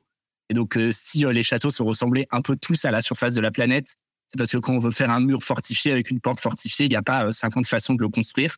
Donc, de fait, ça se ressemble. Par contre, il y a des innovations architecturales qui apparaissent en Orient et qui vont se diffuser en Occident. Euh, la porte coudée, par exemple, le fait d'avoir une porte qui fait un virage à angle droit, euh, ce qui permet de casser une charge de cavalerie ou d'empêcher l'utilisation d'un bélier. Du coup, on peut pas arriver avec un bélier de 10 mètres pour défoncer la deuxième porte quand il y a un angle droit après la première. Ça, c'est une technique qui apparaît en Orient et qui va être réutilisée en Occident parce qu'évidemment, elle est euh, à la fois facile à faire euh, et très efficace pour la défense d'un site. Oui, c'est pas con, c'est vrai. Voilà. Petit conseil à tous ceux qui veulent construire un château dans leur cour. Hein, ne- N'alignez pas vos portes. Ah, mais je, je ferai ça dans mon prochain, euh, prochain jeu de strat. Euh, Exactement. Du coup, ces châteaux, aujourd'hui, il y en a encore beaucoup qui sont debout. C'est vrai qu'en Europe, on a encore beaucoup de châteaux qui sont debout. C'est le cas aussi dans ces régions. Il y en a pas mal qui sont debout, il y en a moins, beaucoup, parce qu'en fait, très vite, euh, c'est une région qui en fait, a été vraiment euh, disputée entre plein de pouvoirs pendant littéralement euh, des siècles, hein, parce qu'après les Latins, il y a eu les Mongols, puis il y a eu les Mamelouks, etc. Et en fait, très vite, les seigneurs entreprennent de détruire les fortifications, parce que ça coûte moins cher, plutôt que de devoir en permanence refaire le siège d'un village qui va être pris, repris, etc. Parce qu'en fait, il faut rappeler quand même que les fortifications, c'est ultra efficace. hein. Une muraille fortifiée, euh, ça permet vraiment de défendre un site euh, y compris quand on n'a qu'une poignée de mecs, y compris contre des grosses armées. Euh, vraiment, avec euh, 30 ou 40 hommes, quand on lit les chroniques, on voit qu'on peut tenir pendant plusieurs semaines, voire tenir tout court contre des armées très nombreuses en face. Donc, en fait, rapidement, les Mamelouks, par exemple, entreprennent beaucoup de détruire les murailles, de détruire les châteaux, de détruire les sites en considérant que c'est plus facile de tenir le, territoire comme ça. Euh, Il y en a qui vont être reconstruits par les Ottomans. La muraille actuelle de Jérusalem, par exemple, elle a été euh, reconstruite par les Ottomans mais plus à des fins euh, presque d'apparat, etc., que vraiment à des fins de défense. Par contre, il reste bien sûr des châteaux, plus ou moins en ruine. Euh, le château d'Athlite, euh, par exemple, sur la côte, est vraiment très, très en ruine. Quoi. Ça fait vraiment, euh, le- on dirait une ruine de Game of Thrones euh, à moitié effondrée dans la mer. Alors qu'à côté de ça, le château de Montfort ou euh, le château du Crac des Chevaliers, qui est sûrement le plus célèbre, reste euh, en très bon état encore aujourd'hui. Et chaque fief avait son château? Chaque fief avait ses châteaux, parce qu'il y en a plusieurs. Euh, et puis par château, encore une fois, ça peut aller euh, du château fort euh, ultra puissant, ultra fortifié, à la petite tour fortifiée qui sert de relais ou qui sert de point de collecte des impôts, ou à la maison forte du seigneur. Enfin là aussi, c'est un arc-en-ciel en fait de fortification. Mais en tout cas, oui, il y a des il y a des sites fortifiés, des sites castraux partout. Est-ce que tu pourrais nous parler un peu de la, de la chevauchée? Alors la chevauchée, ouais, c'est un point que, que j'ai développé dans ma thèse là, et dans le dans le cas dont on parle. Les nobles, en fait, ils passent leur temps à se déplacer euh, tout le temps. Déjà parce que c'est un moyen de se faire voir. Ça, c'est des choses qui sont bien connues. Il faut bien se faire voir de ces sujets. Euh, encore une fois, euh, pas de médias contemporains, pas de moyens de diffuser son image et son autorité. Donc les nobles, ils passent leur temps à circuler. Et puis parce que leurs fiefs ne sont pas contigus. En fait, avoir un fief, c'est pas avoir un bloc de territoire découpé avec quatre angles droits comme un État des États-Unis aujourd'hui. En fait, un fief, c'est des possessions très éclatées dans l'espace. Et donc, typiquement, un noble, il va avoir euh, trois champs par ici, une église par là, euh, une sucrerie par là, et puis des droits sur le port dans la ville d'Acre. Et du coup, évidemment, il passe son temps à passer entre ces espaces. Et euh, c'est précisément par ces circulations qu'il transforme ces espaces en fiefs cohérents, en montrant que ça lui appartient et qu'il passe son temps. Et puis à côté de ça, il y a d'autres déplacements. Les nobles, ils chassent, donc on part chasser. Les nobles, ils se rendent visite les uns les autres parce que à la fois c'est des amis et puis c'est la vie politique. Ils répondent aux convocations du roi, donc que ce soit aux convocations de l'armée ou aux convocations de la justice. Le roi régulièrement convoque les seigneurs en disant euh, j'ai besoin euh, de gens pour venir tenir conseil avec moi et euh, régler les problèmes de justice et donc il faut venir à la cour royale. Et donc ça fait des espèces de chassés croisés euh, permanents qu'on voit dans les chartes quand on suit un témoin, par exemple, quand on a des chartes rapprochées dans le temps, on voit un noble, telle semaine, il est à Jérusalem, et puis après, il est à Bethléem, et puis il revient à Tibériade, et puis il re- revient à Jérusalem, et puis il passe à Acre. Et on peut les cartographier comme ça et voir des nobles qui passent leur vie en selle et qui passent en fait leur temps à, à voyager euh, d'un point à l'autre. Ce qui d'ailleurs pose un certain nombre de problèmes logistiques. On a une charte dans laquelle il y a un noble qui dit euh, J'ai oublié mon sceau euh, dans ma précédente étape, donc j'ai dû emprunter le sceau de mon voisin pour signer cet acte, mais promis, c'est bien moi qui le signe. Simplement, j'avais la flemme de retourner le chercher, j'avais pas le temps qu'on me l'amène. Et il l'écrit littéralement comme ça. Selling a little or a lot? Shopify helps you do your thing however you cha-ching. Shopify is the global commerce platform that helps you sell at every stage of your business. From the launch your online shop stage to the first real life store stage, all the way to the did we just hit a million orders stage. Shopify is there to help you grow. Shopify helps you turn browsers into buyers with the internet's best converting checkout. 36% better on average compared to other leading commerce platforms because businesses that grow grow with Shopify. Get a $1 per month trial period at shopify.com/work. slash work. shopify.com/work. slash work. C'est rigolo. Le fait que ces euh, possessions soient éclatées sur le territoire, ça implique quoi en termes de, de sécurité? Euh, Les déplacements sont quand même sécurisés ou? Euh, les déplacements eux-mêmes sont assez sécurisés puisque c'est à l'intérieur d'un territoire qui est considéré comme euh, quand même comme euh, contrôlé par les latins. Quand on est euh, quand on est à 30 ou 40 kilomètres de la on va dire de la frontière, encore une fois avec les guillemets que j'ai mettais tout à l'heure, a priori on n'a pas de chance de tomber sur euh, une présence d'ennemis sur place. Donc là les déplacements sont assez sécurisés. Euh, par ailleurs les déplacements en eux-mêmes restent assez risqués. Il y a plein de nobles qui meurent après un accident de cheval à la chasse, après être tombé ou après s'être pris une flèche ou s'être pris une branche, etc. Y compris des rois. hein. Le roi fou de Jérusalem meurt à la chasse en tombant de son cheval. Donc le fait de prendre son cheval est jamais euh, neutre. Mais les déplacements en eux-mêmes, je pense que ça inquiétait pas du tout les nobles. Surtout que quand on regarde cette dispersion, elle se fait pas au hasard. Euh, la quasi-totalité des nobles, en fait, leurs biens sont dans un rayon d'une trentaine de kilomètres. Et 30 kilomètres, c'est pile la distance qu'on peut faire en une journée de cheval. Donc en gros, ça veut dire qu'en partant de n'importe quel point, le noble, il peut être chez lui le soir. Peu importe où il a commencé sa journée. Et ça, on voit que dans les pratiques concrètes de pouvoir, c'est important. Et typiquement, quand un noble, il reçoit des biens qui sont trop loin, bah, il les garde pas. Il les vend, il les donne, il les échange. Sûrement parce qu'il se dit, euh, mais quel intérêt, quoi. Si j'ai tel bled à cinq jours de chez moi, j'irai jamais. Donc, si j'y vais jamais, c'est pas chez moi. Donc, euh, ça m'intéresse pas. Depuis tout à l'heure, on, on parle des nobles qui euh, sont restés après la première croisade pour fonder ces États latins d'Orient et puis ensuite qui, euh, qui, restent, qui restent sur place. Comment on sait qu'on est noble? C'est quoi les critères hein, finalement de, de la noblesse? Les critères, c'est que d'abord, c'est héréditaire. La noblesse, euh, être noble, ça veut dire être né noble. Euh, les sources, elles en parlent en permanence, elles insistent sur ça. En ancien français, par exemple, l'expression, c'est il faut être extrait de chevalier. Vraiment en disant, euh, être extrait de chevalier ou de noble dame. Donc ça veut dire qu'il faut que ses parents soient nobles. En fait, la noblesse, avant tout, c'est un héritage. C'est une société d'héritiers au sens de Bourdieu. Et puis après, il y a des critères qui définissent ce qu'il faut pour rester noble et pour rester notamment un bon noble. Euh, typiquement, il faut être un adulte. Quand on est enfant, on n'est pas encore considéré comme partie prenante de la noblesse. On devient adulte entre euh, 13 et 20 ans. Ça dépend euh, des moments, ça dépend des groupes, mais globalement, c'est à peu près à cette époque-là. Il faut pas non plus être trop vieux. On sait qu'au-delà de 60 ans, on est euh, dispensé du service militaire, dispensé du service d'os, donc on est euh, à la retraite en fait à 60 ans. Hein, à l'époque, ils avaient la retraite à 60 ans, au passage. Bon, à l'époque, ils étaient quasiment tous morts à 60 ans, mais ils avaient la retraite à 60 ans. Et puis après, il y a un ensemble de critères, on pourrait dire, euh, euh, de, en fait, il faut partager des valeurs, partager des pratiques qui font la noblesse. C'est-à-dire que être noble, c'est avant tout agir en noble. Et si on n'agit pas comme ça, en fait, très vite, on est déchu, on est considéré comme euh, infâme, marqué d'infamie, on peut être exclu par ses pairs, voire exilé. Euh, par exemple, il faut être généreux, il faut être courageux, il faut obéir au roi, il faut évidemment respecter l'Église, sinon on risque d'être euh, excommunié. Euh, voilà, il faut être en bonne santé physique, en bonne santé mentale. Et donc tous ces critères, en fait, à la fois euh, d'être, de faire, de paraître, il faut s'habiller comme un noble, parler comme un noble, distribuer de l'argent comme un noble, il faut chasser, par exemple. Et tous ces critères, ça compose le portrait attendu du noble. Et alors, tout à l'heure, tu disais que quand ils sont arrivés finalement au pouvoir, ça n'a pas changé grand-chose pour les gens. D'ailleurs, les chefs de village pouvaient continuer à être euh, ce qu'ils étaient, etc.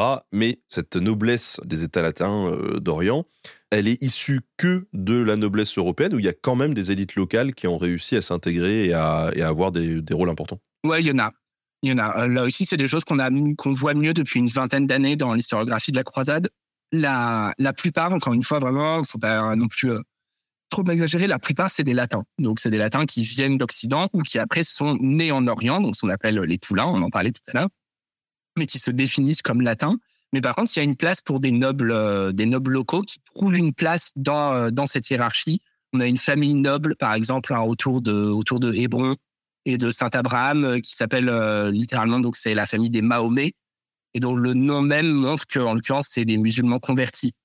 Donc euh, sûrement très tôt, sûrement dans le sillage de la première croisade, puisqu'apparaît un chevalier, un Gauthier Mahomet, euh, qui va transmettre ses terres à son fils.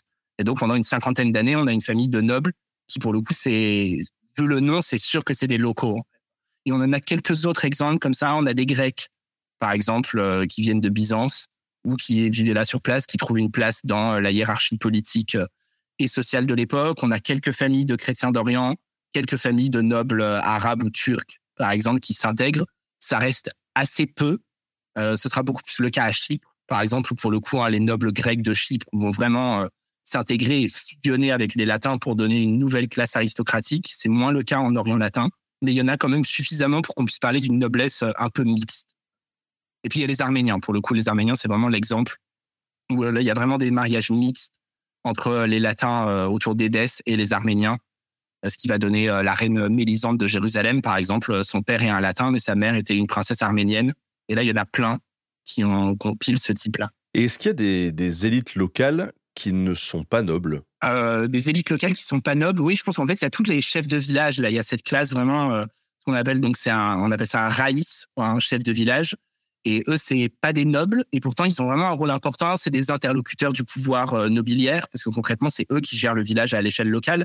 Donc c'est eux qui gèrent les taxes, c'est eux qui gèrent les corvées, c'est eux qui réparent les canaux, etc. Et eux, c'est des non nobles en fait, c'est l'équivalent des bourgeois, quoi. C'est pile l'équivalent de la catégorie sociologique des bourgeois, même s'ils sont rarement désignés comme bourgeois, parce que bourgeois, c'est un terme plutôt réservé aux latins. Mais du coup, on peut être, euh, on peut être non noble. Et par ailleurs, voilà, les latins bourgeois sont non nobles, mais peuvent être euh, très riches, euh, peuvent avoir des possessions, etc. Mais ils sont pas nobles. Ils acceptent, ils acceptent pas cette partie-là de la population. Donc on a déjà parlé un petit peu des, rapports entre les, nobles. Moi, une question qui m'intéresse aussi, parce que euh, c'est vrai que quand on parle des croisades, il y a un truc aussi qui vient à l'esprit, en plus des chevaliers euh, tout court, il y a les chevaliers euh, teutoniques, il y a les hospitaliers, il y a les templiers. Alors du coup, comment est-ce que viennent s'inclure tous ces ordres militaires chrétiens dans les États latins d'Orient Quelle relation ils ont avec, les, avec le pouvoir bah, déjà, ils apparaissent que dans un second temps, puisque précisément, ils apparaissent euh, du fait de la naissance des États latins d'Orient. Donc, ils sont fondés euh, les Templiers hein, dans les années 1110, euh, les Hospitaliers un peu après, les Teutoniques encore après, etc. Ils apparaissent d'abord, c'est une histoire qui est relativement bien connue. Hein. Le but, c'est de protéger les routes du pèlerinage. C'est une espèce en fait de police des pèlerins auquel le roi donne le roi donne des terres. En fait, il leur donne une église à Jérusalem pour se rassembler. Et puis très vite, les nobles leur donnent des terres un peu partout. Et très vite, du coup, ils grandissent en nombre, ils grandissent en richesse, jusqu'à se devenir euh, des acteurs politiques euh, majeurs, possédant des fiefs euh, très importants. Euh, y compris d'ailleurs en grandissant un peu trop vite. Hein, les, hospitaliers, c'était vraiment l'exemple à la fin du 18, à la fin du 12e siècle. Il y a un moment où le maître des hospitaliers accepte tout ce que les seigneurs lui donnent, tellement que l'ordre devient trop grand. Il n'arrive pas à tenir tous les châteaux. Ça l'endette énormément et du coup, il se fait, il se fait jarcler. En fait, il se fait virer parce qu'on l'engueule en disant qu'il ne fallait pas accepter autant de cadeaux et que l'ordre n'arrive pas à tenir, le, à tenir la cadence. Et du coup, très vite, en fait, ces ordres deviennent des acteurs euh, essentiels, euh, militairement parce qu'ils peuvent mobiliser beaucoup d'hommes, euh, plusieurs centaines à chaque campagne, ce qui est énorme en fait. Hein. Ils composent entre 20 et 60% de l'armée que le royaume, que le roi de Jérusalem mobilise. Donc, c'est un acteur essentiel. C'est-à-dire que très concrètement, le roi de Jérusalem ne peut pas partir en campagne s'il n'a pas euh, des hospitaliers et des templiers avec lui, puisqu'il n'a pas assez d'hommes. Donc ça veut dire qu'il faut bien euh, les ménager, il faut leur promettre des récompenses, euh, il faut s'entendre avec eux au sens propre, ce qui est pas facile, surtout que eux-mêmes ne s'entendent pas les uns avec les autres. Donc il faut réussir à ménager un peu tout le monde. Et puis c'est aussi des acteurs du coup politiques, le grand maître des Templiers, le grand maître des Hospitaliers, qui résident en Orient quasiment tout le temps à cette époque-là, ce qui est révélateur. Le cœur de leur identité est en Orient, ce sera plus le cas après. Sont des acteurs politiques de premier plan qui ont leur mot à dire lors euh, des grandes réunions du royaume, lors de, du choix d'un successeur royal, etc. Lorsqu'il y a une croisade et qu'il faut négocier avec les rois euh, qui arrivent en croisade, euh, ils ont un rôle clé à ce moment-là. Et si d'ailleurs le, sujet vous intéresse, hein, n'hésitez pas à aller voir la chaîne YouTube Nota Bene, hein, où dessus on a fait des épisodes dédiés sur les Templiers, sur les Hospitaliers, sur les Chevaliers Teutoniques. On a pas mal écrit et, euh, tourné là-dessus. Alors c'est vrai qu'on a parlé de la, société des héritiers, des successions, etc. Cette gestion patrimoniale finalement de, la noblesse, elle est euh, importée de l'Europe ou est-ce que à un moment donné, elle va quand même se métisser avec le droit local? Pour le coup, pas trop. Euh, il y a des métissages au niveau du droit. Ça, on sait qu'il y a des circulations juridiques, donc il y a des transferts de pratiques juridiques, par exemple au niveau de la fiscalité, puisque sans surprise, euh, euh, c'est vraiment une des spécificités de la société latine, c'est qu'elle entre en contact avec des sociétés voisines qui sont beaucoup plus monétarisées que ne l'est la société d'Occident. Ça veut dire que très concrètement, euh, que ce soit Byzance ou les pouvoirs musulmans de l'époque, il y a beaucoup d'argent, beaucoup d'argent en circulation, et notamment il y a encore du monnayage en or, alors que ça n'existe plus en Occident au même moment, parce qu'il n'y a plus assez d'accès à l'or. Et donc ça, ça va supposer tout un tas d'adaptations. Euh, par exemple, c'est pas un hasard hein, que ce soit en Orient latin qu'apparaisse la première taxe générale sur tout le royaume euh, en 1183. C'est la première fois que ça apparaît. C'est une idée qui paraît tellement cool au roi d'Occident qu'ils vont immédiatement la copier en disant trop cool, on a le droit de faire ça, on a le droit de lever une taxe sur tous nos sujets pour gagner de l'argent en plus, on copie. Et c'est un impôt sur le revenu à ce moment-là. Et ça, c'est des techniques byzantines. Cette idée qu'on va lever un impôt calculé sur la base de ce que de ce que gagnent concrètement les chefs de foyer et qu'en dessous d'un certain seuil, on ne paiera pas d'impôts, etc. Bon, c'est des, idées qui nous paraissent euh, totalement banales, mais encore fallait-il les avoir et les inventer à un moment, comme toutes les idées. Par contre, au niveau vraiment de la gestion de la noblesse, concrètement, il y a peu de transferts de pratiques. Euh, la noblesse euh, latine, elle reste, elle est très fière de ses valeurs, fière de son mode de fonctionnement. Et au niveau de vraiment de cette gestion en fait de la noblesse comme corps, je pense pas qu'on trouverait d'exemple. Je le cherche, mais j'en ai pas en tête. Tout à l'heure, on disait que la, population locale, finalement, elle n'a pas vraiment changé. Euh, c'est surtout les élites qui ont changé. Comment ça se passe au quotidien, les euh, échanges entre chrétiens et musulmans? Est-ce que les relations sont plutôt bonnes ou? Bah, Déjà, il faut rappeler qu'en fait, la population locale, c'est majoritairement pas des musulmans. Alors, au moment de la première croisade, ça c'est un truc qu'on oublie euh, souvent parce que ça correspond pas à notre imaginaire de la croisade. L'Orient, en fait, il est majoritairement chrétien. Il est peuplé de chrétiens d'Orient euh, qui appartiennent donc à des christianismes différents. Alors là, promis, je ne fais pas un cours sur les chrétiens d'Orient parce que là, il nous faudrait deux heures et c'est un peu touffu, mais qui appartiennent en fait à des églises différentes, les jacobites, les melkites, les nestoriens, les coptes, les arméniens, etc. Mais en fait, majoritairement, c'est eux. Et très majoritairement, euh, l'Égypte, la Turquie, le Proche-Orient, à l'époque, c'est peut-être 20-25% de musulmans et 70% de chrétiens d'Orient. Euh, donc, une fois, ça ne correspond pas vraiment à l'imaginaire qu'on a le point de bascule, l'islamisation de ces territoires, c'est le XIVe siècle, notamment après la peste, le moment où les musulmans vont devenir majoritaires en Égypte, majoritaires en Anatolie, etc. Euh, les relations, globalement, elles se passent, euh, on va dire, globalement bien. C'est-à-dire qu'il y a relativement peu de friction du quotidien. Visiblement, c'est des populations qui cohabitent euh, assez bien. On le sait parce que quand il y en a, les sources le racontent. Et donc, évidemment, si les sources le racontent, ça veut dire que c'est pas normal. Parce que les sources, elles racontent pas le banal on a la très belle chronique d'un prince syrien qui s'appelle euh, Oussama ibn Munkiz, par exemple, qui côtoie beaucoup des, les, latins, euh, qui est ami avec pas mal de latins. Il y a un moment, euh, lors d'une de ses visites dans une ville latine, où il est insulté dans la rue par quelqu'un qui l'insulte et le chevalier qui l'accompagne prend sa défense, mais c'est arrivé une fois en 20 ans de vie avec les latins. S'il en prend, s'il a le besoin de le raconter, c'est bien, c'est exceptionnel. En fait, il raconte pas tous les jours où c'est pas arrivé. Donc concrètement, on voit qu'il y a assez peu de friction. Euh, il y a une cohabitation, y compris une cohabitation dans les lieux religieux. Euh, les latins euh, transforment la plupart des mosquées en églises, de même que dans l'autre sens, les musulmans transformeront les églises en mosquées, mais ils laissent généralement un coin de l'église qui sert aux musulmans pour aller prier. Il y a des lieux saints qui sont partagés par tout le monde. Il y a un certain nombre de pratiques. On a des ermites, par exemple, qui sont vénérés à la fois par les chrétiens, les juifs et les musulmans. Donc, il y a des convergences religieuses autour d'un lieu saint ou d'un personnage, d'un saint homme, etc., ce genre de choses en fait, la cohabitation devait euh, apparaître très banale finalement pour les gens qui avaient grandi dans cet univers-là euh, et qui devaient être habitués à passer euh, d'une langue à l'autre, d'une communauté à l'autre. sachant qu'en plus, ça devait être assez facile parce que les sociétés médiévales, elles montrent beaucoup la différence. On ne s'habille pas pareil en fonction de sa confession. Donc en fait, ça devait être très visible.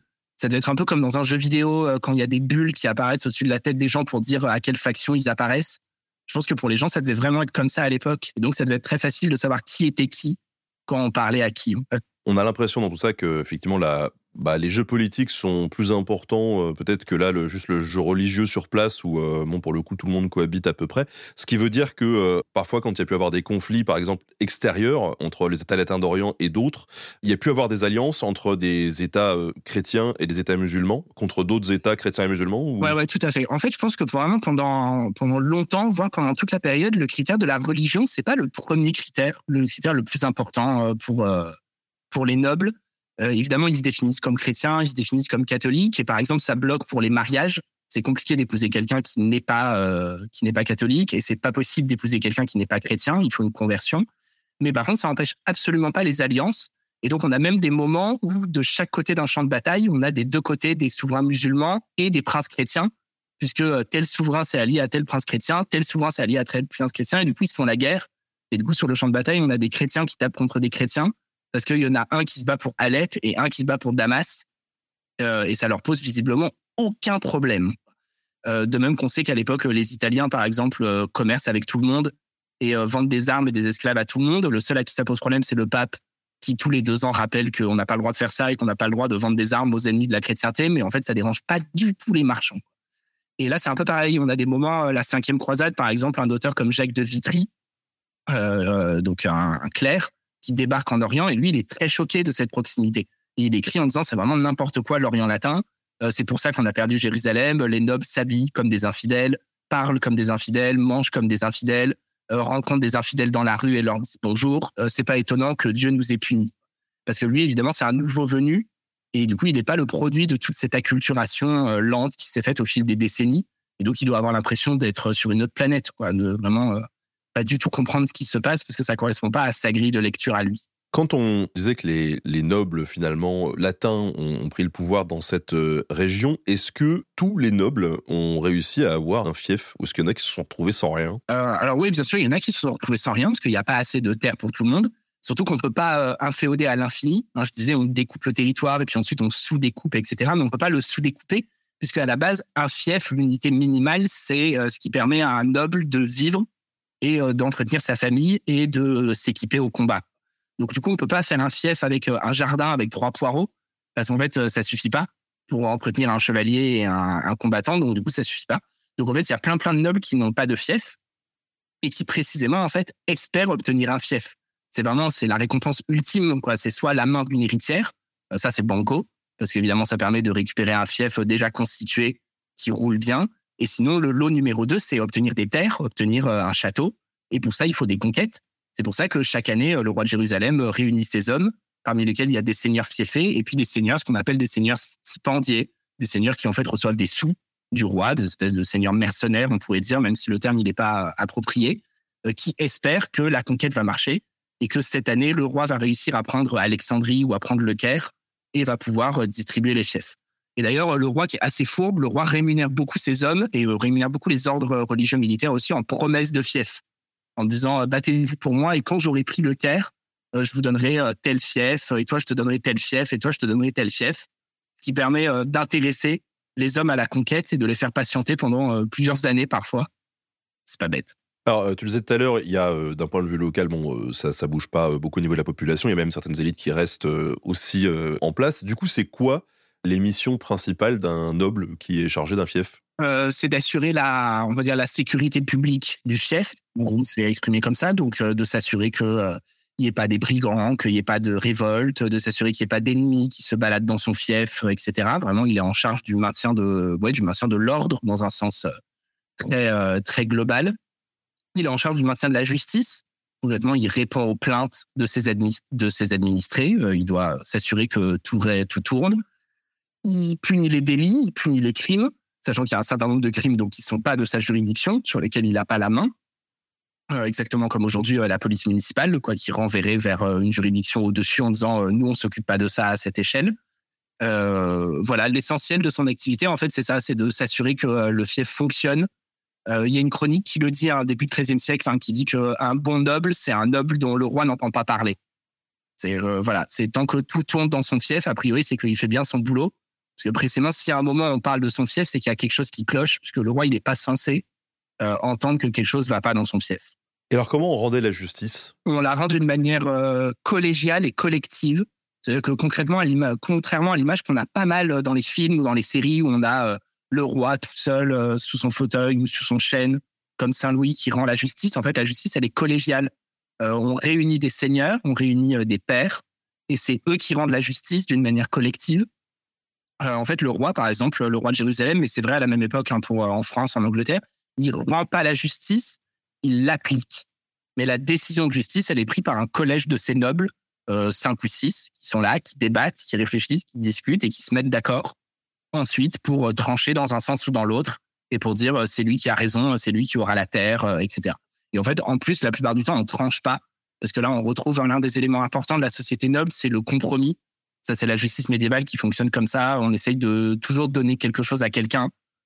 c'est très rare qu'il y ait un cas qui s'achève avec quelqu'un qui a tout et quelqu'un qui a rien. même quand quelqu'un a gagné son procès, comme on dit maintenant, on va lui demander de donner quelque chose à l'autre partie pour euh, refabriquer l'amitié, euh, refabriquer le lien social, etc. Et après, sinon, c'est un travail de justice qui est vraiment euh, précis. On voit que les nobles, ils cherchent, ils font venir des témoins, ils les interrogent, il y a des contre-interrogatoires, ils demandent à voir les chartes sur lesquelles les différentes parties s'appuient pour prouver leur, pour prouver leur dire. il y a vraiment tout un travail d'enquête en fait assez précis qui devient d'ailleurs de plus en plus précis à mesure qu'on avance dans la période parce que par ailleurs le droit juridique se construit en Europe en Europe médiévale à ce moment-là. Et finalement, les nobles se mettent d'accord et disent bah, on a décidé, c'est dans ce sens-là ou dans cet autre. Au même titre que pour euh, bah, la, question du patrimoine tout à l'heure, on imagine qu'il y avait déjà une justice locale avant que les Latins euh, débarquent. Du coup, ils ont embrassé certaines euh, pratiques juridiques ou pas du tout? Si, en fait, ils gardent notamment. là aussi, c'est des choses qui nous paraissent très loin de notre mode de fonctionnement. Il n'y a pas une seule justice. En fait, chaque communauté a son droit. C'est comme ça que c'est exprimé, a sa loi, et chaque communauté continue à garder son droit. Et en fait, quand c'est des affaires qui n'occupent que les membres de leur communauté, ça remonte pas auprès d'un latin. Euh, par exemple, si effectivement il y a eu, euh, je sais pas, euh, imaginons une agression dans l'église jacobite, si ça a eu lieu entre jacobites, ben, c'est les jacobites qui règlent avec leurs droits, leur justice à eux. Il y a des choses qu'ils n'ont pas le droit de faire, ils n'ont pas le droit de faire couler du sang, parce que ça sinon c'est sous l'autorité du roi de Jérusalem, mais en gros ils font ce qu'ils veulent, quoi, tant que c'est entre eux. Et du coup, il y a une cour des Syriens, par exemple, qui gère les affaires des Syriens, de même qu'il y a une cour des bourgeois qui gère les affaires des bourgeois et c'est pas la même chose que la haute cour qui gère les affaires entre les nobles. Par contre, évidemment, là où ça devient plus problématique et du coup, on a des traités de droit qui expliquent, c'est qu'est-ce qui se passe quand c'est croisé, quoi. Qu'est-ce qui se passe quand c'est euh, un jacobite qui a attaqué un chrétien ou euh, une chrétienne qui a frappé un musulman. Là, c'est forcément plus compliqué parce que ça oblige à mélanger les cours, à mélanger le droit. Et dans ce cas-là, c'est généralement le droit de, euh, de la communauté qui est supérieur hiérarchiquement qui l'emporte. Sachant que les latins sont toujours au-dessus donc, euh, dans les différentes affaires, on règle toujours avec le droit des latins si besoin. Et si les décisions sont collégiales, pour le coup, est-ce qu'il n'y a pas eu parfois, euh, je ne sais pas, un, abus de pouvoir du seigneur qui est au-dessus, se disant, mais finalement, c'est moi qui ai le final cut euh, et, qui, et qui décide ça C'est possible ou c'est pas possible? Oui, c'est sûrement possible parce qu'on sait par ailleurs que le fait de rendre la justice, c'est pratique pour imposer ses décisions.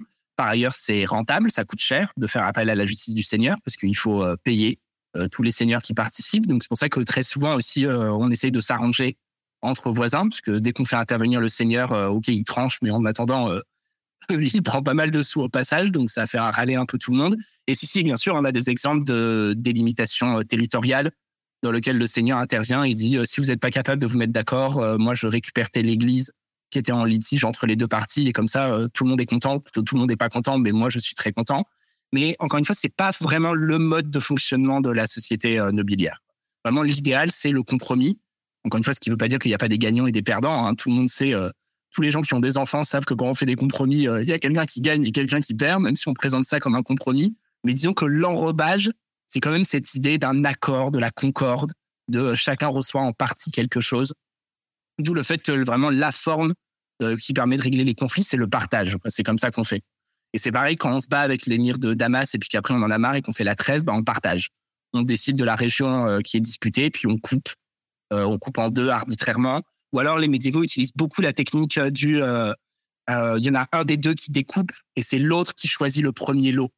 Ça, c'est vraiment un moyen qui permet de très concrètement de faire une forme d'égalité. Voilà, il y en a un des deux qui choisit les lots, il fait ce qu'il veut, il peut mettre tout dans l'un et rien dans l'autre, mais c'est l'autre partie qui choisit en premier. tu réfléchis à deux fois, ouais, être équilibré. Quoi. Ouais, voilà, cette partie avec le plus équilibré possible. Et c'est assez intelligent parce qu'en fait, ça rend les gens acteurs de la fabrique de l'accord. Euh, parce qu'après, ils peuvent pas dire, euh, putain, je me suis fait avoir parce que c'est eux qui ont fait le, c'est eux qui ont décidé, non Mais tu sais que. Non, mais attends, je vais mettre ça en place avec mes gosses quand il faut partager un cake, un gâteau et tout. Mais Pour partager un gâteau C'est trop bien.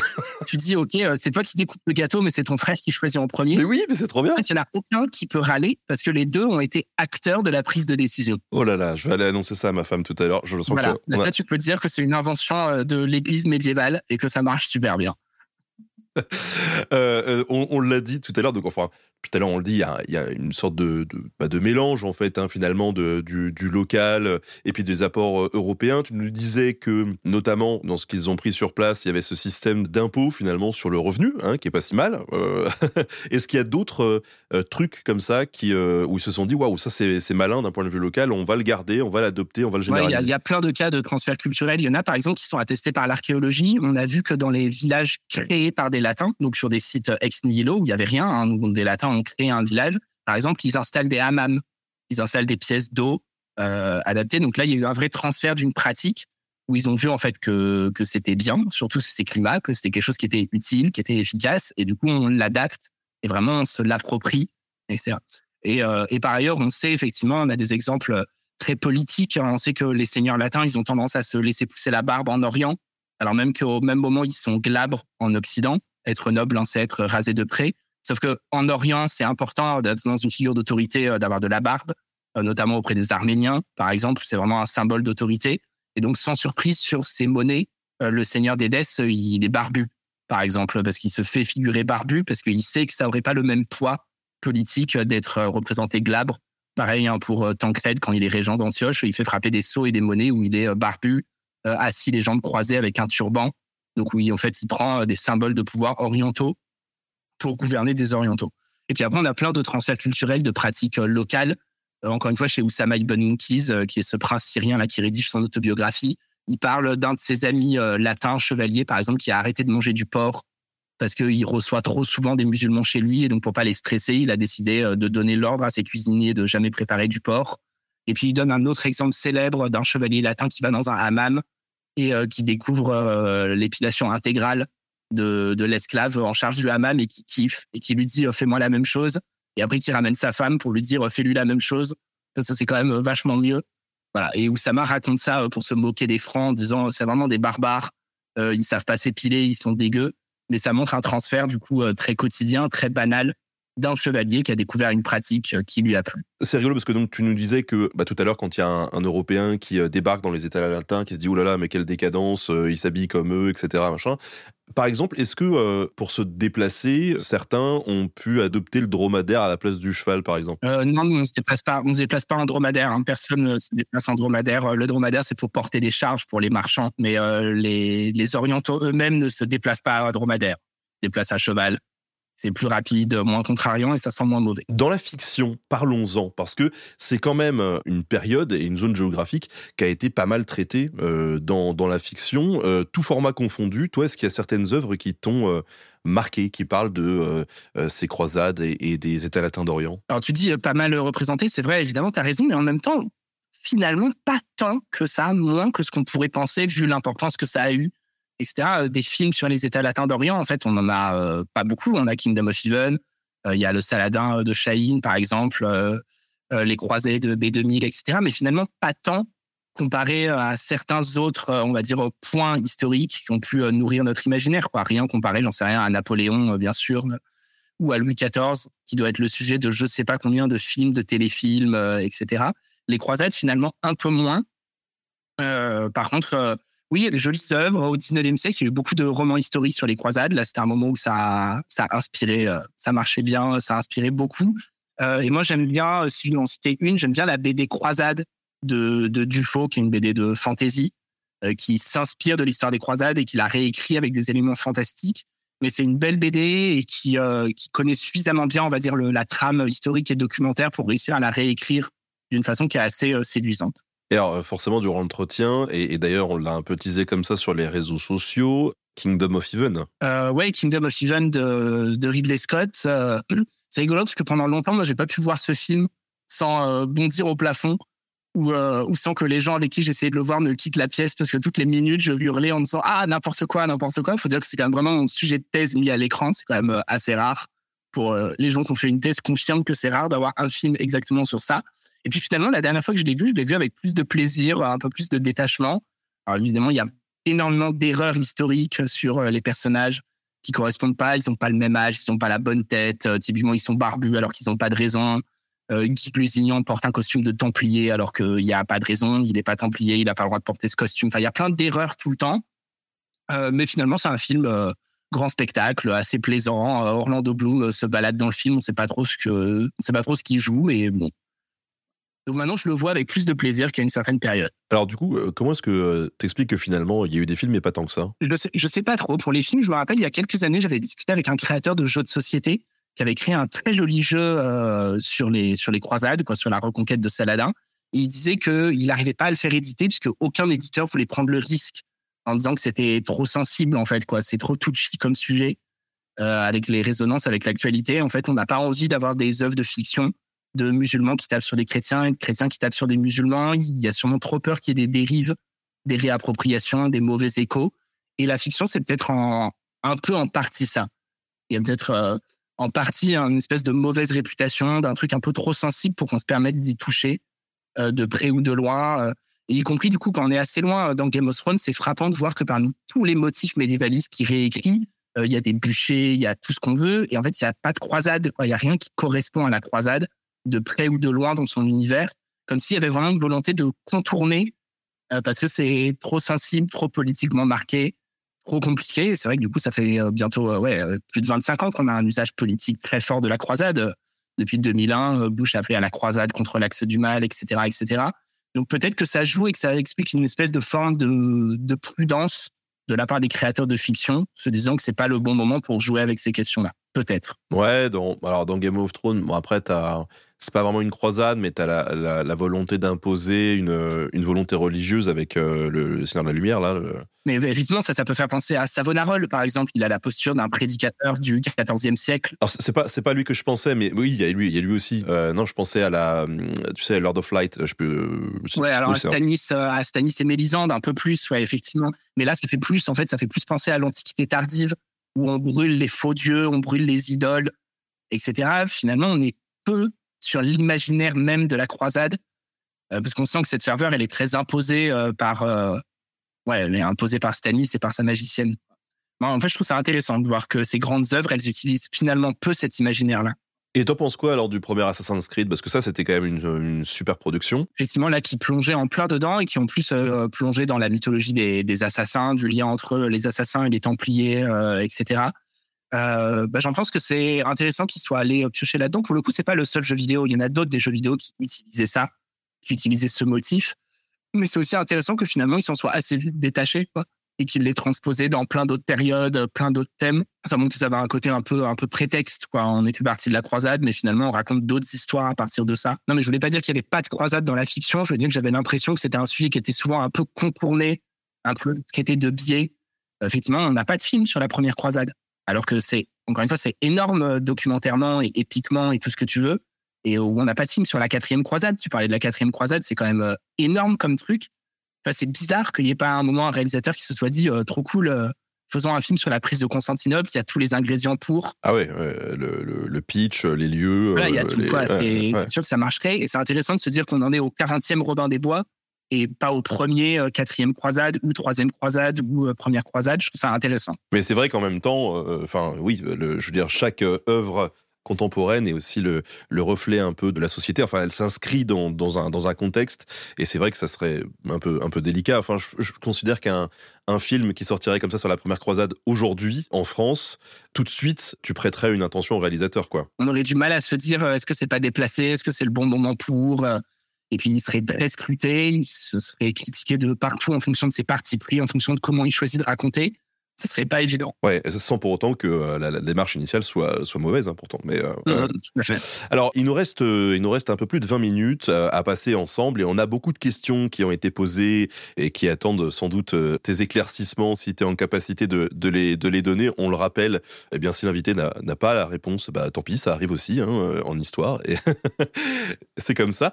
Docteur Bagarre qui nous demandait si, euh, en parallèle de, de l'hygiène, alors pour rebondir tout à l'heure sur les- cette histoire d'épilation qui m'a beaucoup plu, est-ce que les normes en termes de nudité et de mode féminine se sont métissées aussi? Et si oui, est-ce que ce métissage a été euh, remarqué ou euh, condamné? Remarque, euh, bonne question. Réponse classique et frustrante. On n'a pas de source, puisque les sources parlent très, très, très peu des femmes, comme partout à cette époque. On n'a évidemment pas de sources écrites par des femmes, donc on peut très peu savoir concrètement comment les femmes s'habillaient à l'époque, ce qu'elles faisaient.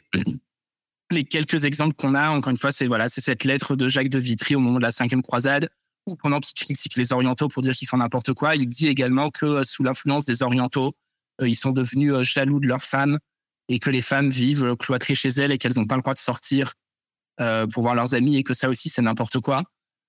Donc là, on pourrait penser, on pourrait dire ah ok, on a une une adaptation avec une forme de voilà de repli des femmes sur l'espace domestique qui pourrait correspondre à une évolution.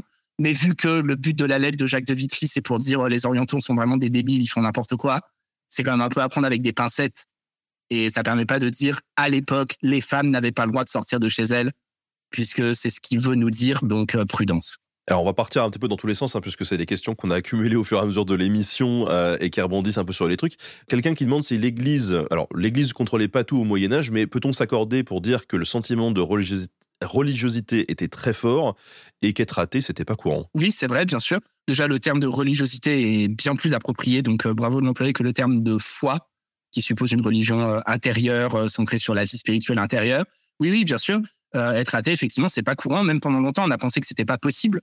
ça fait maintenant, ça fait quelques années qu'il y a eu des recherches sur l'athéisme au Moyen Âge, où on voit qu'en fait, paradoxalement, c'est possible. C'est-à-dire que l'Église a une place pour les athées, en fait, l'Église autorise paradoxalement plus les athées que les hérétiques. C'est-à-dire qu'on le voit dans les scolastiques, par exemple, on a le droit de ne pas croire. Ok, c'est une erreur et on va brûler en enfer et c'est très mal, mais finalement, on dérange personne en croyant pas. C'est un truc personnel, euh, c'est débile et c'est euh, grave, mais tant pis. Alors qu'être hérétique, c'est vraiment être contre l'Église, c'est avoir d'autres pratiques, etc. Et ça, c'est pas possible. Euh, pareil pour les agnostiques, quoi, pour le doute. Il y a vraiment une place dans l'Église pour ceux qui doutent, ceux qui savent pas, mais quand même, faut pas trop jouer avec ça. On en a un bel exemple pour l'Orient latin. Il y a un moment où Guillaume de Tyr, il parle du roi Amaury en disant c'était un roi très intelligent, très curieux, mais quand même, il posait des questions un peu bizarres sur la religion. Et notamment, il dit à un moment, il m'a demandé euh, si on enlève la Bible, comment est-ce qu'on peut prouver que Dieu existe? Si on ne prend pas les textes Et euh, Guillaume répond en disant mais on peut pas enlever la Bible. Le roi répond en disant oui, mais c'est une expérience de pensée. Guillaume dit ok, mais on peut quand même pas enlever la Bible.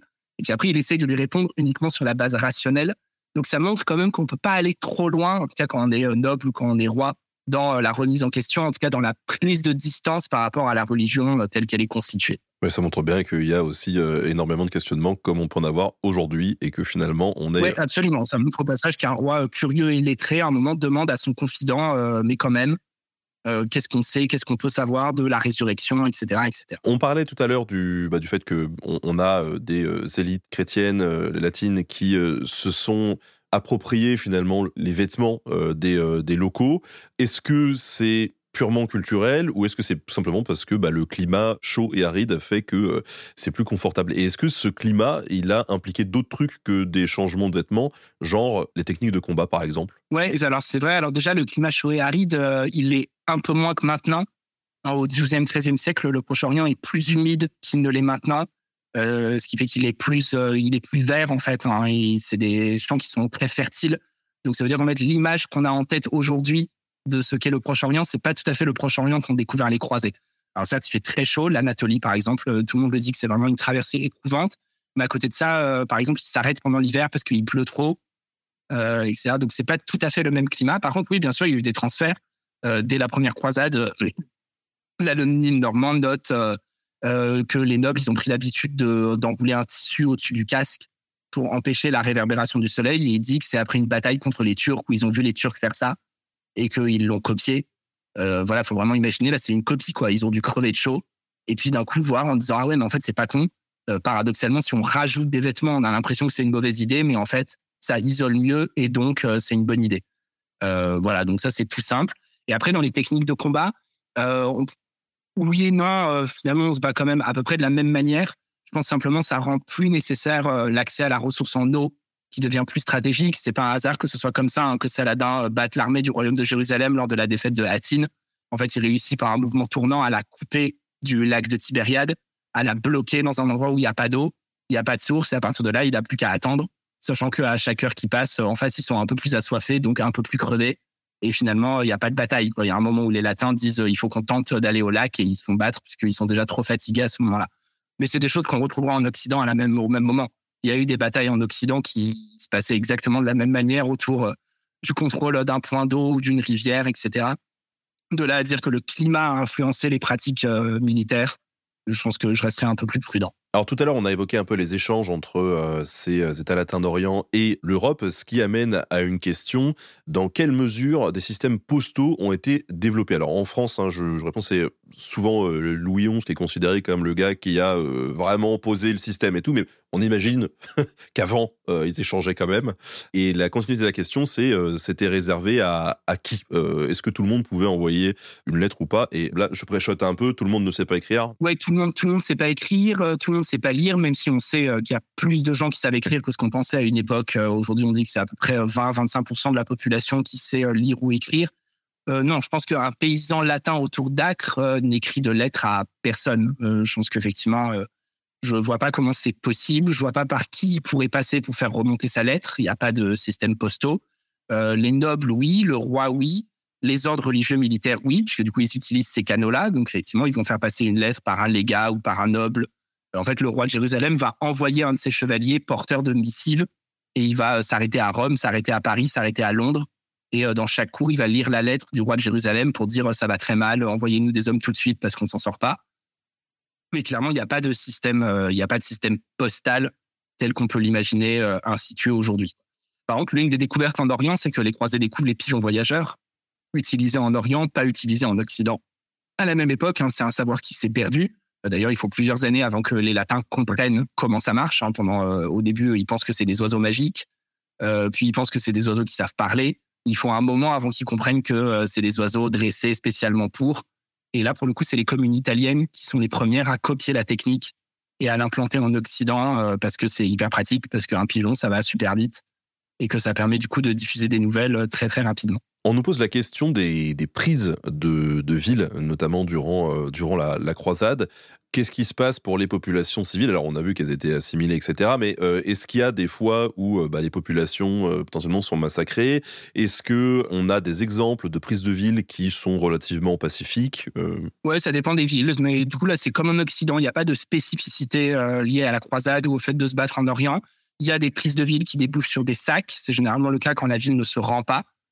C'est le cas, par exemple, de la prise de Jérusalem, qui est vraiment la plus célèbre dans l'historiographie, puisque elle a été très racontée par les chroniques, où effectivement la population a été pas mal massacrée, euh, moins qu'on ne l'a longtemps dit, mais quand même euh, suffisamment pour que dix ans après, le roi se plaigne encore que la ville est trop peu peuplée et essaye d'attirer des gens en leur promettant des exemptions d'impôts, ce genre de choses.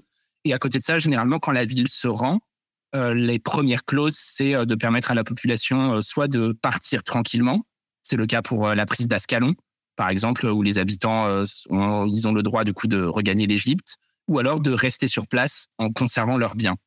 Ça, généralement, c'est comme ça qu'on négocie en disant OK, on ouvre les portes, mais en échange, euh, pas de pillage, pas de dépossession. Euh, les habitants gardent ce qu'ils ont, ils gardent leurs biens, ils gardent leurs boutiques, etc. Sachant qu'en fait, hein, évidemment, les assiégeants préfèrent cette solution parce que ça permet de récupérer une ville rentable, une ville fonctionnelle sur le plan économique et quitter le lendemain va pouvoir revenir à la normale, alors que récupérer une ville en ayant massacré tout le monde, bah, ça sert à rien. On a une ville qu'on peut pas défendre, qu'on peut pas faire tourner.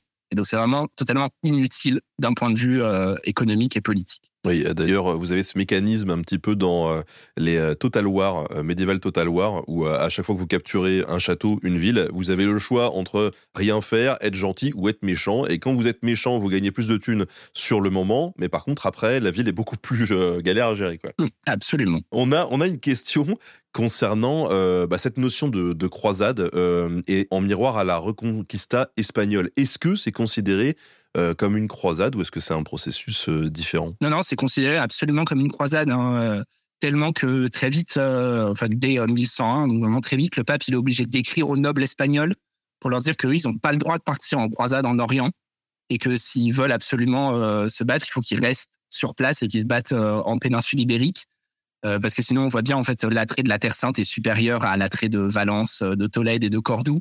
Et du coup, en fait, il a peur qu'il y ait trop de nobles espagnols qui aillent se battre en Orient et que ça ralentisse euh, la, reconquête en Espagne. Donc, donc c'est exactement la même chose. après, encore une fois, la croisade, en fait, c'est ponctuel. Quoi. C'est pas un phénomène global où le pape aurait dit pendant trois siècles, tous ceux qui se battent, il faut une bulle de croisade avec une cible précise et une exemption, une absolution précise qui peut être plus ou moins plénière et qui est souvent calculé en fonction du temps d'engagement. En fait, au bout d'un moment, tous ces trucs, ça se juridise. Et donc, on va avoir des bulles de croisade où le pape dit euh, si vous vous engagez pendant 18 mois, vous aurez une absolution plénière. Si vous vous engagez pendant 12 mois, vous aurez une absolution un peu moins. Euh, si vous mourrez, euh, vous aurez une absolution totale, etc., etc. Mais du coup, pour le coup, la péninsule ibérique, il y a des croisades en péninsule ibérique avec des bulles de croisade, exactement la même chose. On nous demande si Byzance n'est pas la grande perdante de la première croisade. Non, alors de la première croisade, non, euh, certainement pas du tout. C'est un peu compliqué pour le Basileus, hein, Alexis Comnène, de négocier avec les croisés, tout simplement parce qu'il ne s'attendait pas à ce qu'ils soient aussi nombreux. Donc quand il se rassemble sous les murailles, euh, il a beaucoup à gérer et je pense qu'il essaye avant tout d'éviter que la ville soit attaquée, d'éviter que ça parte en cacahuète, quoi, parce que c'est fragile comme situation. Par contre, non, non, clairement, Alexis Comnène, il y gagne beaucoup. Euh, parce que les croisés, pendant qu'ils traversent l'Anatolie, ils gagnent ils remportent plusieurs victoires contre les princes turcs qui, à ce moment-là, euh, mettaient la pression sur Constantinople. Ça permet à Alexis hein, de redéployer ses efforts au nord contre les Bulgares, de stabiliser son royaume. et en fait de commencer une longue période hein, où on a au moins trois ou quatre empereurs comme Nen, hein, Alexis Manuel Jean, euh, qui euh, reprennent vraiment Byzance en main, qui réorganisent les finances, qui réorganisent l'armée. Euh, Manuel Comnène va réétendre l'autorité de Byzance jusqu'à Antioche, ce qui n'était pas arrivé depuis plusieurs siècles, etc. Donc non, non, clairement, la première croisade profite vraiment à, à Byzance. Il récupère Nicée, mais surtout, il repousse en fait la menace, euh, la pression turque qui était assez forte à ce moment-là. Et quid des relations euh, post-première croisade avec l'Empire byzantin du coup? Euh, Ça dépend, ça dépend des moments, ça dépend des souverains. Généralement avec le roi de Jérusalem, elles sont assez bonnes. ils sont assez loin, il y a des alliances matrimoniales. Le roi de Jérusalem va épouser des princesses byzantines assez souvent. Il y a même un moment où le roi de Jérusalem se rend à Constantinople pour négocier directement avec l'empereur. C'est la seule fois où le roi de Jérusalem quitte l'Orient latin, c'est pour aller à Byzance, euh, pour discuter directement avec Manuel Comnène. Et puis pendant euh, au moins 20 ans, les deux euh, royaumes sont alliés pour essayer de prendre l'Égypte. les deux royaumes identifient très bien que l'Égypte, c'est la clé de voûte de l'Orient. c'est la région la plus peuplée à l'époque, c'est la région la plus riche. Hein. L'Égypte, elle est plus riche que l'ensemble des autres réunis. Et donc, il y a vraiment des alliances communes pour essayer de prendre l'Égypte. Le nœud du problème, c'est Antioche. C'est que l'empereur revendique la suzeraineté sur Antioche qui a longtemps été l'une des grandes métropoles de l'Empire, qui est une ville très peuplée, très riche. Et euh, sauf que le prince d'Antioche euh, latin a pas du tout envie d'être un vassal de l'empereur. Et donc régulièrement, l'empereur est obligé d'aller jusqu'à Antioche, de faire une grande démonstration de force, d'obtenir la soumission plus ou moins sincère du prince. Et ça, ça envenime un peu les relations.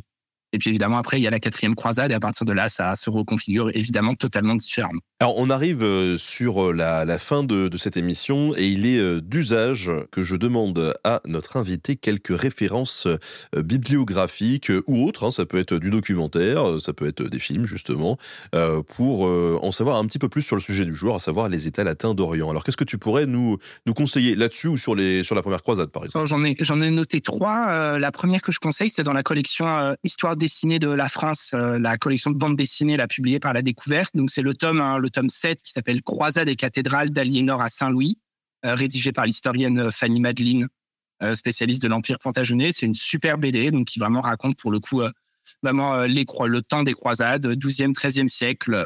Elle est, c'est très bien, toute cette collection, elle est passionnante, très intelligente, très très intéressante. Le deuxième, c'est un livre de Martin Aurel dont tu parlais tout à l'heure, qui s'appelle Des chrétiens contre les croisades, publié en 2013, qui est très intéressant parce qu'il permet de rappeler qu'en fait, la croisade, ça a pas fait l'unanimité en Occident, parce que c'était une idée nouvelle, euh, une idée un peu bizarre, l'idée qu'on pouvait faire son salut en se battant, alors que normalement, le message fondamental du christianisme, c'est un message de non-violence, euh, de paix. Et du coup, dans ce bouquin, Martin Aurel, il montre qu'il y a eu des débats, il y a eu des critiques très fortes, y compris nom de l'élite ecclésiastique, par exemple, de chrétiens qui se sont engagés contre la croisade et du coup, je trouve que c'est un livre intéressant, c'est même un livre un peu important, euh, puisque ça permet de casser un peu les discours manichéens, quoi, de dire euh, ah ouais, au Moyen Âge, c'est des bourrins qui partaient en croisade. En fait, euh, il y avait déjà des débats, des réflexions, des, critiques, autant qu'aujourd'hui face à d'autres phénomènes. Et le troisième, c'est une référence en anglais, parce qu'il n'y a pas grand-chose de référence en français. C'est un bouquin dirigé par Jonathan Haile Smith, grand historien anglais des croisades, décédé il y a quelques années, qui s'appelle The Oxford Illustrated History of the Crusades, qui est la somme de références sur les croisades. Euh, Aujourd'hui, euh, c'est un gros livre euh, très bien illustré qui a l'intérêt de mettre ça dans le temps long et de rappeler que les dernières croisades, la dernière croisade, c'est 1798. Et donc, c'est vraiment un phénomène qui a traversé les siècles et qui n'est pas du tout uniquement associé au Moyen Âge et à Jérusalem. Il y a un autre livre remarquable, non, que tu peux conseiller aussi À quoi, à quoi tu penses? Ah, Je sais pas, un, truc que tu aurais à nous vendre. Qui, qui va sortir mais on est en train de l'écrire. Donc, effectivement, à la rentrée, si tout va bien, à la rentrée 2024, il y aura un livre chez Libertalia qui s'appellera 10 questions sur les croisades, euh, coécrit donc par euh, William Blanc, euh, Christophe Naudin, qui avait notamment écrit un livre sur la bataille de Poitiers, et moi, où on essaiera de revenir un peu d'une façon, pour le coup, très synthétique, très grand public sur les croisades. Alors, c'est pas à ça que je pensais, mais du coup, c'est une très bonne nouvelle. Mais non, là, j'étais en train de te dire, go pour les États latins d'Orient, tu peux faire ta promo. Ah, je peux faire la promo de mon livre, tu vois, je pensais même pas. Donc, c'est révélateur. Euh, je fais la petite d'un livre à venir alors que j'ai un livre en cours. Oui, tout à fait. Effectivement, euh, donc il y a cette publication issue de ma thèse, hein, ça s'appelle Les Seigneurs de la Terre Sainte, pratique du pouvoir en Orient latin. Ça a été publié il y a quelques semaines chez Classique Garnier. Voilà, et qu'est-ce qu'on découvre dedans? Ben, On y découvre 500 euh, pages de ce dont on a parlé d'une manière plus approfondie, c'est-à-dire vraiment les pratiques politiques concrètes de l'aristocratie. comment est-ce qu'ils gèrent les mariages, comment ils gèrent les héritages, comment ils gèrent les conflits, cette société qui est à la fois une société d'ego et une société de rivaux, Et notamment, il y a tout un dernier chapitre que j'aime bien sur la circulation du pouvoir, parce que c'est une société qui s'attache vraiment beaucoup à faire circuler la parole, circuler les terres, circuler le pouvoir, au moins symboliquement. Euh, et en fait, c'est des choses qui sont pas inintéressantes, parce que ça correspond pas à l'image qu'on a en tête du seigneur bourrin qui tape sur ses voisins. En fait, on voit aussi des seigneurs qui passent leur temps à faire des réunions. ils n'ont pas de PowerPoint, mais c'est tout comme pour essayer le plus possible de tomber d'accord, au moins dans les formes. Est-ce que tu as d'autres actus éventuellement à, dont tu aimerais nous parler, peut-être sur le, sur le blog? Non, du coup, je me suis grillé euh, l'actualité euh, chez Libertalia avec euh, William et Christophe. Désolé les copains. sur le blog, on réfléchit à des nouveaux formats à explorer. On fait à des nouveaux formats en live. On fera une soirée fin mars au musée de Cluny, un format super joute royal avec Fanny Cohen-Moreau de Passion médiéviste. Donc une, une soirée en direct où il faudra voter pour voter pour le meilleur personnage du, du 14e, 15e siècle. On a euh, Steven qui nous dit euh, c'était passionnant. Merci Florian Besson, dit Simon de Bavoir. Merci à tous et toutes. Beaucoup de, beaucoup de gens très, très contents de cette émission. En tout cas, merci à tous de l'avoir suivi. Merci à toi de nous avoir accordé de ton temps, Florian. Et à très vite. Salut!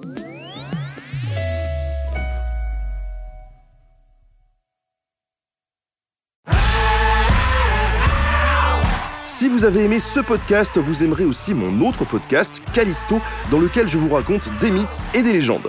En attendant que vous nous suiviez sur Castbox, Apple Podcast, Podcast Addict ou toute autre plateforme qui propose cette fonction, n'hésitez pas à vous abonner. Vous pouvez même nous laisser une note et, soyons fous, un petit commentaire, je le lirai avec plaisir.